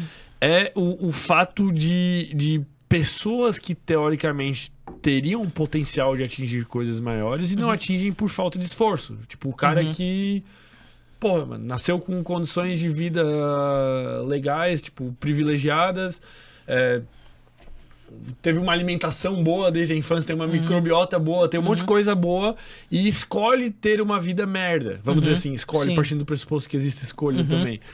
E isso, isso me faz acreditar, né, de certa forma, na questão do mérito do esforço, porque é um cara que muitas vezes ele escolheu, eu vou parar de fazer aspas porque é outro uhum. assunto, ele escolheu não se esforçar. É, vamos pensar agora pelo outro lado, pelo outro aspecto. É, imagina que é, você tem esse cara que tem tudo né, e não se esforçou, e a gente tem, por outro lado, é, várias crianças, adolescentes e, e, adultos que têm sonhos e não conseguiram chegar a esses, esses sonhos, por mais que se esforçassem, uhum. porque, porque não, dá. Não dá. Não e dá. quando eu falo sobre isso, é, que essa ideia de meritocracia é uma balela para a neurociência, as pessoas dizem assim: ah, não, mas eu conheço tal pessoa que se esforçou e virou um juiz. E virou. É, Vários, é, pô, sei lá, o Usain Bolt, tá, um monte mas de gente. Mas você concorda que isso não é a regra? Não é. Não é Concordo. a regra. Então, a partir do momento que você pega uma exceção para dizer, ah, não, se se esforçar dá certo e mostrar isso para uma criança, se, o esforço é extremamente importante, mas o esforço por si só ele não é determinante. Precisa, mas ele é essencial. Ele é essencial. Mas, mas dentro mas do que é, a pessoa pode fazer? Ele, ele é essencial. Dentro do que a pessoa pode fazer, ele vai se esforçar. Mas isso não quer dizer que ele vai conseguir chegar onde ele quer chegar. Porque por mais que o esforço, a determinação seja importante, existem outros fatores que também é fundamental, como por exemplo uma boa alimentação, Sim, é, sono, é, o, o, transporte, por exemplo, criança que não vai ter o transporte para chegar até o colégio para poder estudar. Tem crianças que vai para o colégio só por conta da, da merenda, do, da, da, da comida ali. Então, veja, né? então comparar e botar para competir você vê que vai sair de pontos diferentes. Mas quando eu, eu olho por essa visão, eu sempre tento trazer a visão da autorresponsabilidade, cara. Porque nunca vai ser justo.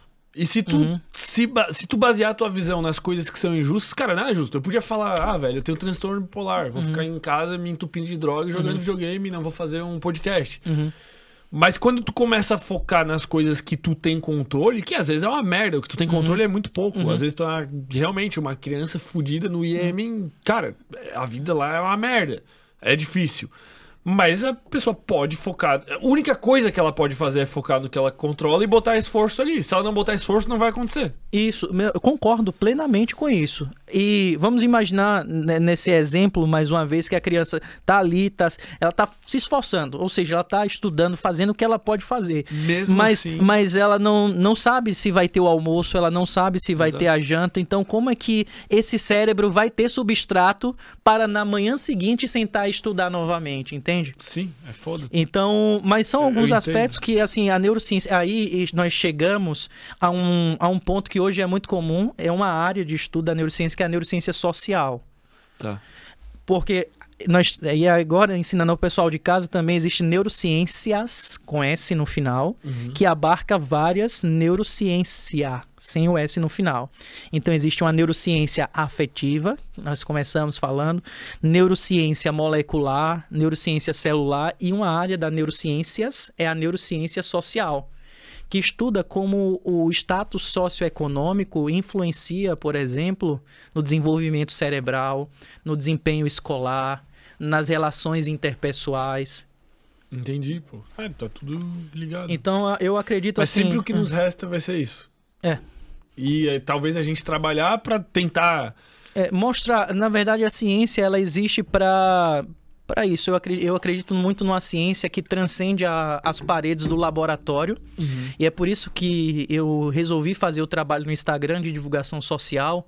E tem muitos colegas que acompanham que faz esse trabalho também, muitos que já estiveram aqui, que é traduzir e mostrar a importância dos estudos científicos para melhorar a qualidade de vida das pessoas. Uhum. E eu acho que a ciência ela serve para isso que dizer assim, olha, é, dormir sete horas, ter uma rotina de sono, se alimentar bem, é, trazer esses aspectos que os estudos mostraram para que a população possa se beneficiar disso. Uhum. Mas é, em algum momento tu, tu não fica frustrado, por exemplo, com o baixo interesse da população, porque o que, que acontece? Tu vai ver menina fazendo dancinha de biquíni no TikTok com um bilhão de visualizações e conteúdo científico útil capaz de uhum. transformar uhum. a vida da pessoa com muito menos. É, e é, essa, essa ideia, assim, no começo talvez é, me frustrei é, mais com, com outros aspectos, assim, da baixa é, adesão, mas é a forma como você passa aquilo para as pessoas, porque nós sabemos que tem divulgadores científicos, por exemplo, eu sei que é mais difícil, mas tem divulgadores científicos com assim, um, uma visualização Absurdo, altíssima, absurda. Sim. Então, atualmente esse papel tem mostrado para a população e conscientizado a população da importância da pesquisa, da ciência, uhum. né, para mostrar estratégias de como a gente pode viver melhor, com mais qualidade, né, com os benefícios de um determinado alimento, de um determinado esporte. Então, eu vejo, por mais que é, tem essa baixa adesão ainda, mas eu acho que tem ganhado espaço. Por uhum. exemplo, é, a gente sabe que o exercício é importante, mas veja a onda que vem crescendo sobre a importância do sono. Uhum. Veja a onda que vem crescendo sobre, por exemplo, a, a questão de exposição a telas em crianças. Uhum. Então, isso a, a população começa a, a compreender a importância a partir dessa constância Uhum. E nós temos poucos divulgadores científicos, posso colocar assim, uhum. é? mas esses divulgadores científicos têm feito papéis assim fantásticos. E a população tem começado a compreender isso. E, inclusive, eu vejo em outras páginas, por exemplo, ah, tal coisa faz bem. Aí eu vou ali curiosamente nos comentários e vejo pessoas dizendo: "Ah, mas qual é o estudo que fala sobre isso?" Uhum. Ah, mas é quem é, de onde você tirou essa informação? Ou seja, tem essa consciência que está sendo gerada uhum. de que é importante ter estudos para fundamentar aquilo que é falado. Eu acho isso lindo, mas é é isso. É, isso é bom. Eu não vou falar a parte ruim, velho. A parte hum. ruim é que sempre vai. A gente sempre vai ter uma percepção de, da existência de uma pirâmide de nível de consciência, entendeu? Se a nossa pirâmide de nível de consciência tá aqui e a gente tá pensando, cara, a galera que tá na base aqui, que tá no show da MC Pipoquinha assistindo uhum. sexo explícito no palco, meu Deus, o que, que eles estão fazendo da vida? Eles não dormem, não sei o quê. Quando a gente pegar todas essas pessoas e passarem para um próximo nível, e a gente passa para um próximo nível de consciência e de conhecimento, a gente vai estar tá formando uma nova pirâmide em que as pessoas que vêm no futuro vão ter a mesma percepção. Uhum. Tu entende o que eu tô Eu entendo, dizer? eu entendo. E eu, eu costumo dizer, assim, uma, uma pessoa que certamente está me ouvindo, muito, assim, numa sabedoria de mundo muito fantástica, isso ali me abriu. É, é o Alan, é o nome dele, corre comigo. E ele falou a seguinte coisa e algo que me impactou profundamente sobre isso. Ele disse: Júlio, nós estamos aqui correndo às 4 horas da manhã e estamos passando por esse bar em que o pessoal está saindo agora do da farra. É aquele meme, né? Isso, é, isso, cruzando. Mas nem a gente está certo ou errado, nem eles estão certos ou errados. E aquilo me deixou refletindo por muito tempo, porque nós temos essa sensação, Fermento, de que quando a gente está fazendo algo, gera uma sensação de que é, o que a gente está fazendo é o correto e o que o outro está fazendo é, é, inadequado. A gente justifica o nosso comportamento isso, o tempo todo. Isso, então isso me, me, me gerou várias reflexões que foram muito importantes de, de alguém que está fora da neurociência, de alguém que está fora do estudo do comportamento, mas que me ensinou muito sobre comportamento mais do que qualquer artigo. Mostrando pra gente que ah, a gente está fazendo isso aqui que nós gostamos e eles estão fazendo isso aqui que eles gostam. E nem eles estão errados, nem nós estamos errados, nem eles estão certos, porque para eles, se eles fossem julgar, eles podem dizer que a gente está errado correndo 4 horas da manhã. São loucos correr 4 horas da manhã. Mas o, o, eu acho que quando tu faz coisas assim, né, vamos dizer assim, saudáveis, tu diminui a chance de tu enfrentar sofrimentos ao longo sem, da vida. Sem dúvida. Qual Isso a aí- chance de um daqueles ali ter ansiedade? Porque Sim, o cara não tá dormindo. é. Qual a chance dele ter, sei lá, um câncer? Sem dúvida. Então, Uhum. E aí você mostra os benefícios para para que as pessoas possam escolher, ali dentro das possibilidades de escolha dela, o que é que ela pretende fazer. né? Se ela pretende, de fato, continuar fazendo aquelas escolhas ou se ela pretende ponderar. Né? Porque em algum momento eu falo assim, eu sempre acho, ah, pode ser um momento específico. A gente tem também, a gente, por mais que a gente cuide Tem. de saúde, Ou- às vezes a gente precisa sair, dar, um, dar uma espairecida, perder uma noite de sono por um, pra, sei lá, tomar um vinho ou, ou sair com o pessoal. E em algum momento alguém pode passar ali correndo pela gente e dizer, opa, esse aqui tá errado. E na verdade a gente foi uma noite só que a gente saiu ali da, da, da rédea, eu posso colocar assim. e acaba que não existe o certo e o É, errado. exato. Então, o que é que a gente faz? A gente expõe né, o, que, o, que é, o que é bom, o que a ciência mostra, e cada um faz as suas escolhas partindo da ideia do que o que te faz bem pode não fazer bem pra mim, e assim, não machucando o outro, não é, ferindo o outro, né, então tá tudo certo. Conhecimento te dá mais liberdade? Conhecimento é, confere muita liberdade, mas confere também muito, acho que de certa forma, um, um sofrimento também. É, o sofrimento porque é, você, você sabe exatamente o que está acontecendo, você sabe Tu vira refém do teu conhecimento. isso. Então, quanto leva a alguns pensamentos que a gente precisa também de em algum momento eu falo para os meus amigos quando eu saio que eu não quero saber nada de cérebro, eu não quero saber nada de, de, de artigo científico, porque eu já tive uma oportunidade, Fermento, em que eu estive em um doutorado e eu desisti de um doutorado ao final. Eu- esse é o meu segundo doutorado que eu estou fazendo, porque o meu primeiro desisti ao final dele justamente por conta disso. É, eu respirava neurociência de domingo a domingo, lendo todos os livros, todos os artigos e não aproveitava a vida. Não fazia nada além de estudar. E então caí numa depressão muito forte, longe da família, em um ambiente distante, e que isso me trouxe uma consciência de que a vida não é só isso. Você, não é só você estudar absurdamente, querer ser o melhor, e essa ideia é, é tola.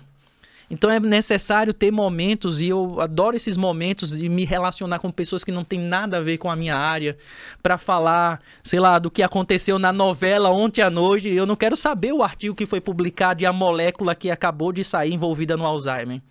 Eu quero saber, sei lá, qual é o, o, o componente que tem numa coisa que tu sabe aí da tua área, que, que não tem nada a ver com a minha. Eu quero que você me ensine coisas diferentes, eu quero que você fale coisas aleatórias, eu quero que a gente possa rir de besteira, eu quero poder falar besteira sem que alguém me julgue porque eu. Porque as pessoas pensam assim, ah, o Júlio, acho que fora do ambiente dele, deve discutir sobre artigos, e a última coisa que eu tô falando é de artigos. Pô, faz sentido, é um bom jeito de, de levar a vida. É um jeito lúcido de levar a vida, eu diria. É, vou pegar mais uma aqui pra gente. pra gente finalizar.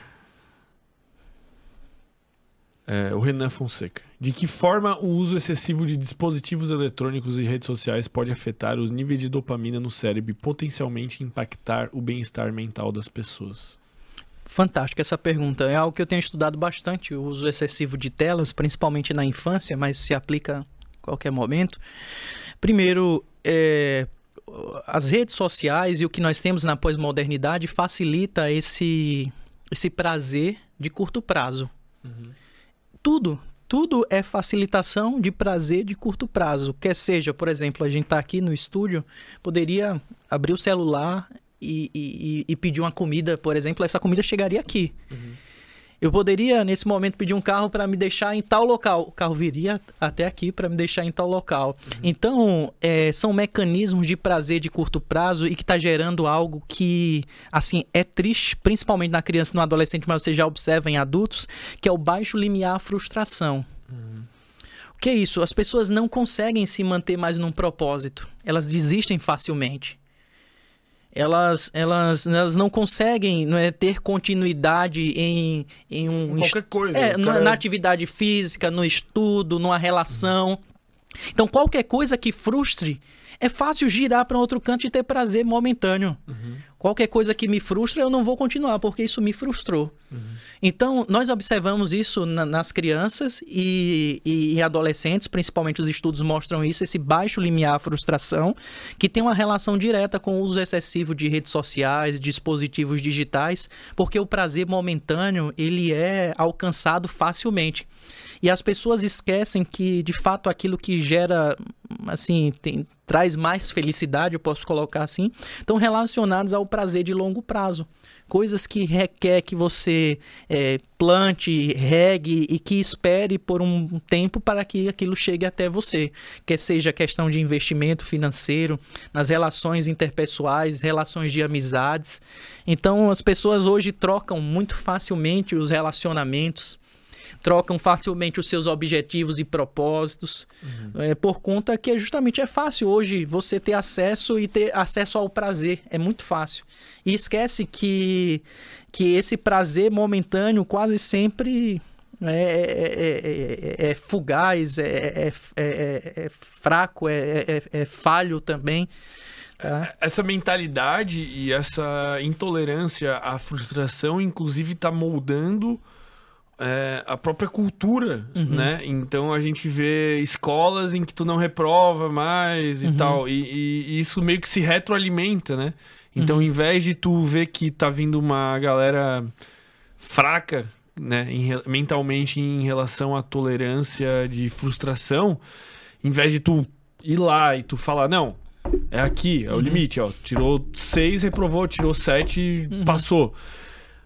O sistema tá mudando e fazendo com que as pessoas sejam menos tolerantes. E a gente vai vendo esporte em que não tem ganhador e não existe mais competição e estamos criando uma geração perdida, na minha opinião, isso está acontecendo isso, muito. Eu concordo. E outra, um aspecto que está muito vinculado a isso é a terceirização da culpa. Eu falo que é terceirização de culpa. Porque você se frustra e você sempre atribui essa culpa a outra pessoa e nunca é sua culpa. Uhum. Não é que é muito mais fácil você dizer, ah, não, eu errei, não foi por conta que foi uma falha minha. Eu errei por conta que fulano não fez isso, por conta que tal pessoa não cumpriu determinada coisa. Então, eu não tomo para minha culpa. Então, uhum. o baixo limiar, a frustração tem uma relação muito direta com a terceirização da culpa.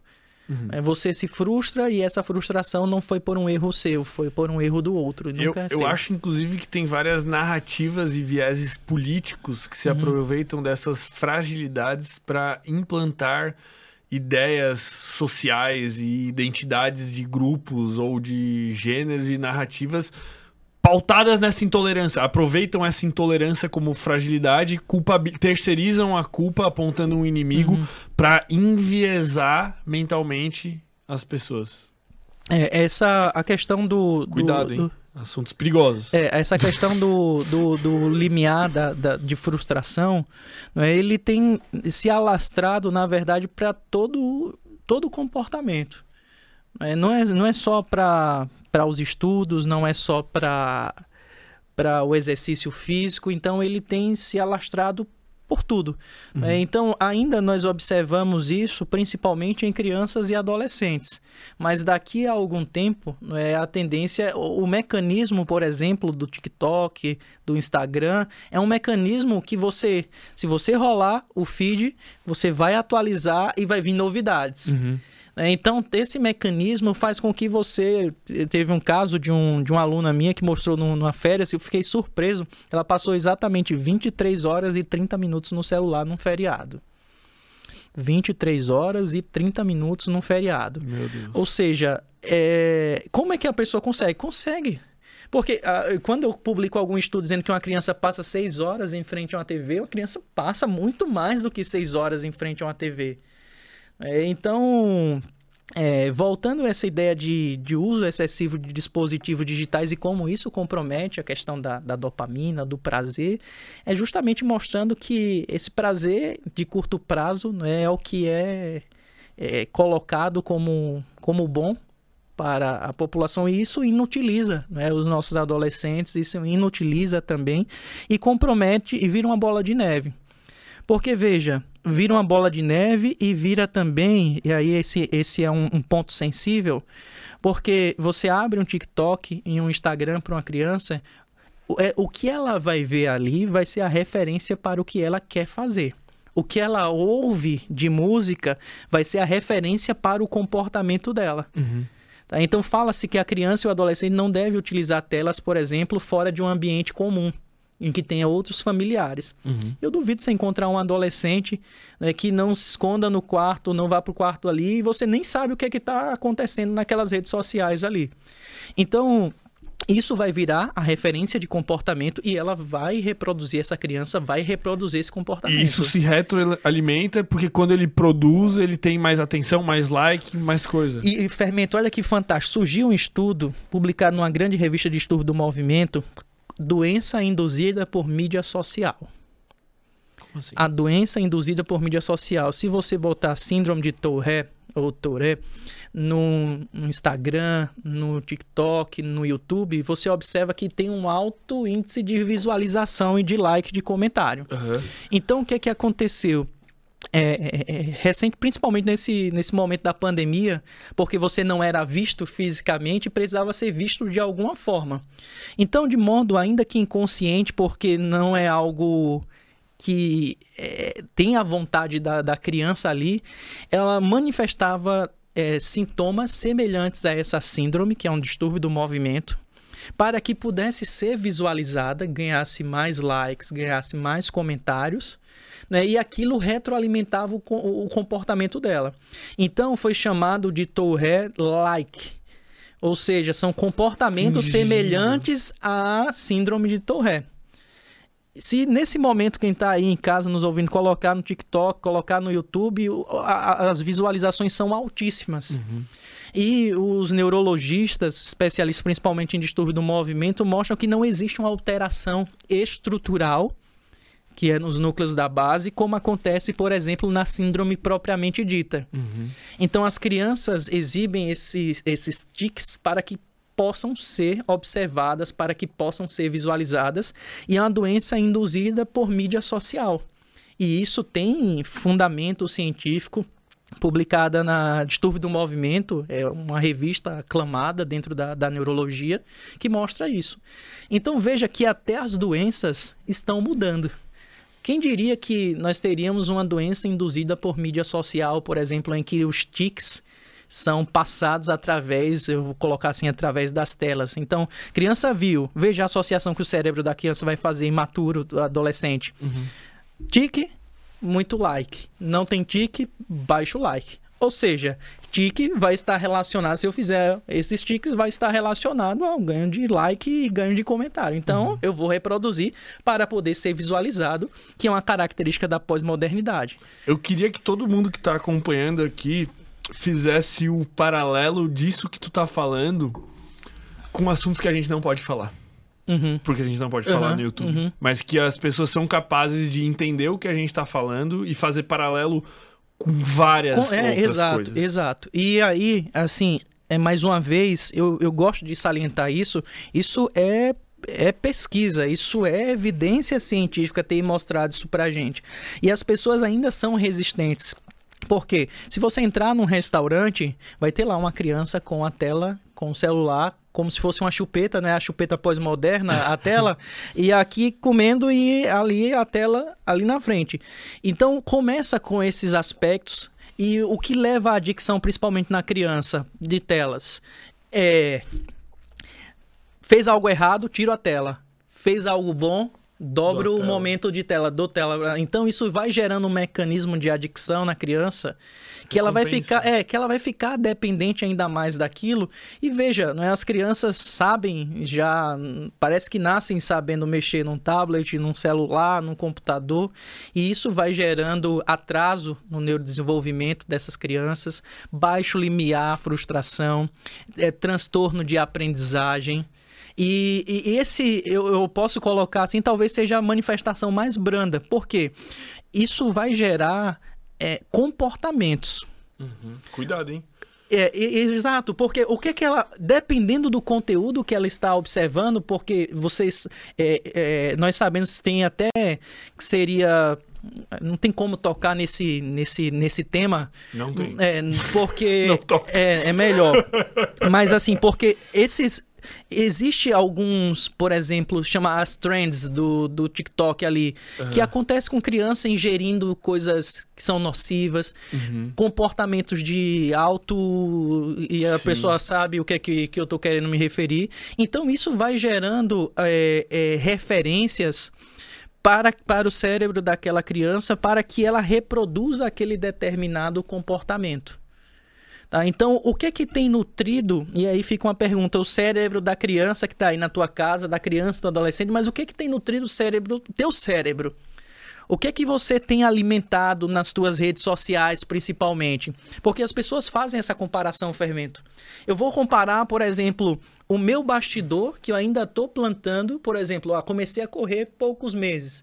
Eu vou me comparar com um cara que corre uma ultramaratona num pace de 3 e alguma coisa, não posso. Eu tô comparando o meu bastidor com o palco do outro. Uhum. E nas redes sociais, esse é outro mecanismo que acontece. Porque ninguém vai postar que tá triste, ninguém vai postar que broxou, ninguém vai postar que, que deu algo errado, vai postar sempre aqui o palco. E tolo eu que vou comparar o meu bastidor com o palco da outra pessoa gerando frustração.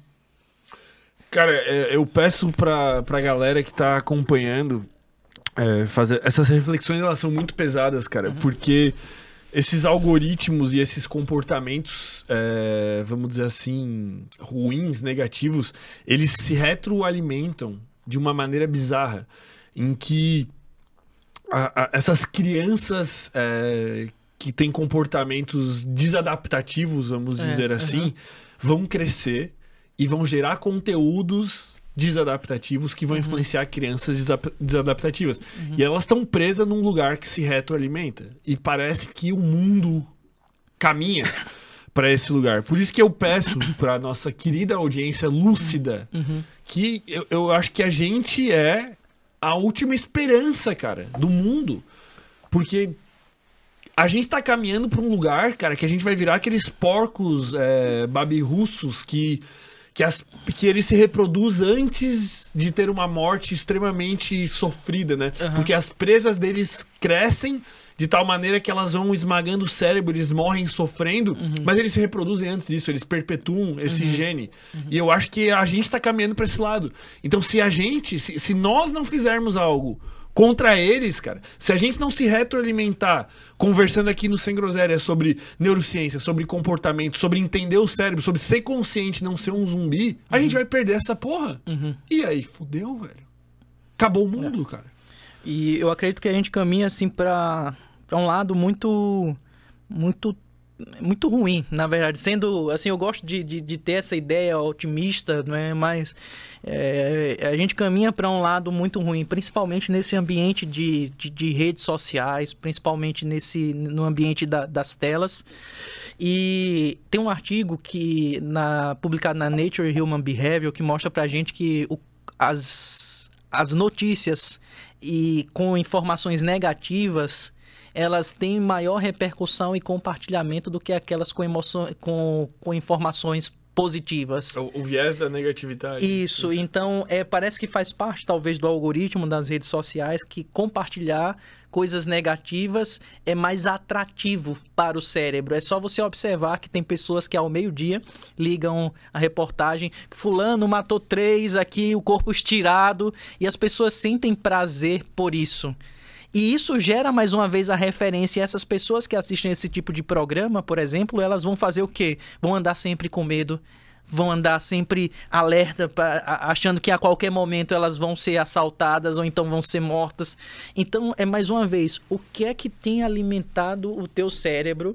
É isso que vai, por sua vez, gerar o teu comportamento. Ó, oh, tarefa para quem tá assistindo agora aqui essa porra, velho. Vocês vão terminar esse episódio, vocês vão entrar no Instagram de vocês e vocês vão ver quem vocês estão. Vocês não vão se perder em Reels ali e ficar vendo besteira, velho.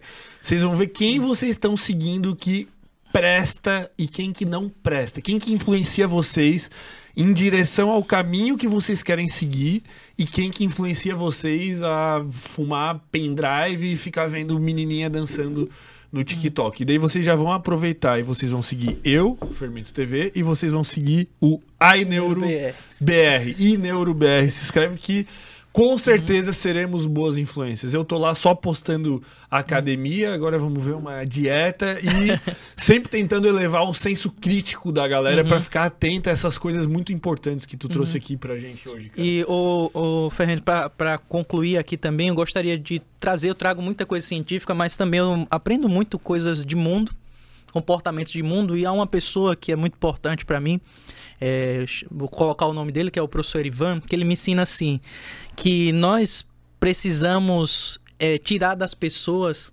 assim, tirar no sentido de aprender que todas as pessoas vão ter lados positivos e negativos, como por exemplo, ah, seguir o fermento e seguir o Júlio. Uhum. Tem muita coisa que vai influenciar positivamente, mas nós vamos ter também os nossos lados que não são bons e entender isso para não gerar uma frustração em você. Ou seja, das amizades, nós vamos colhendo e aprendendo as coisas boas e trazendo o que é bom para gente. E as coisas ruins a gente vai lateralizando. Por exemplo, por que eu estou falando isso?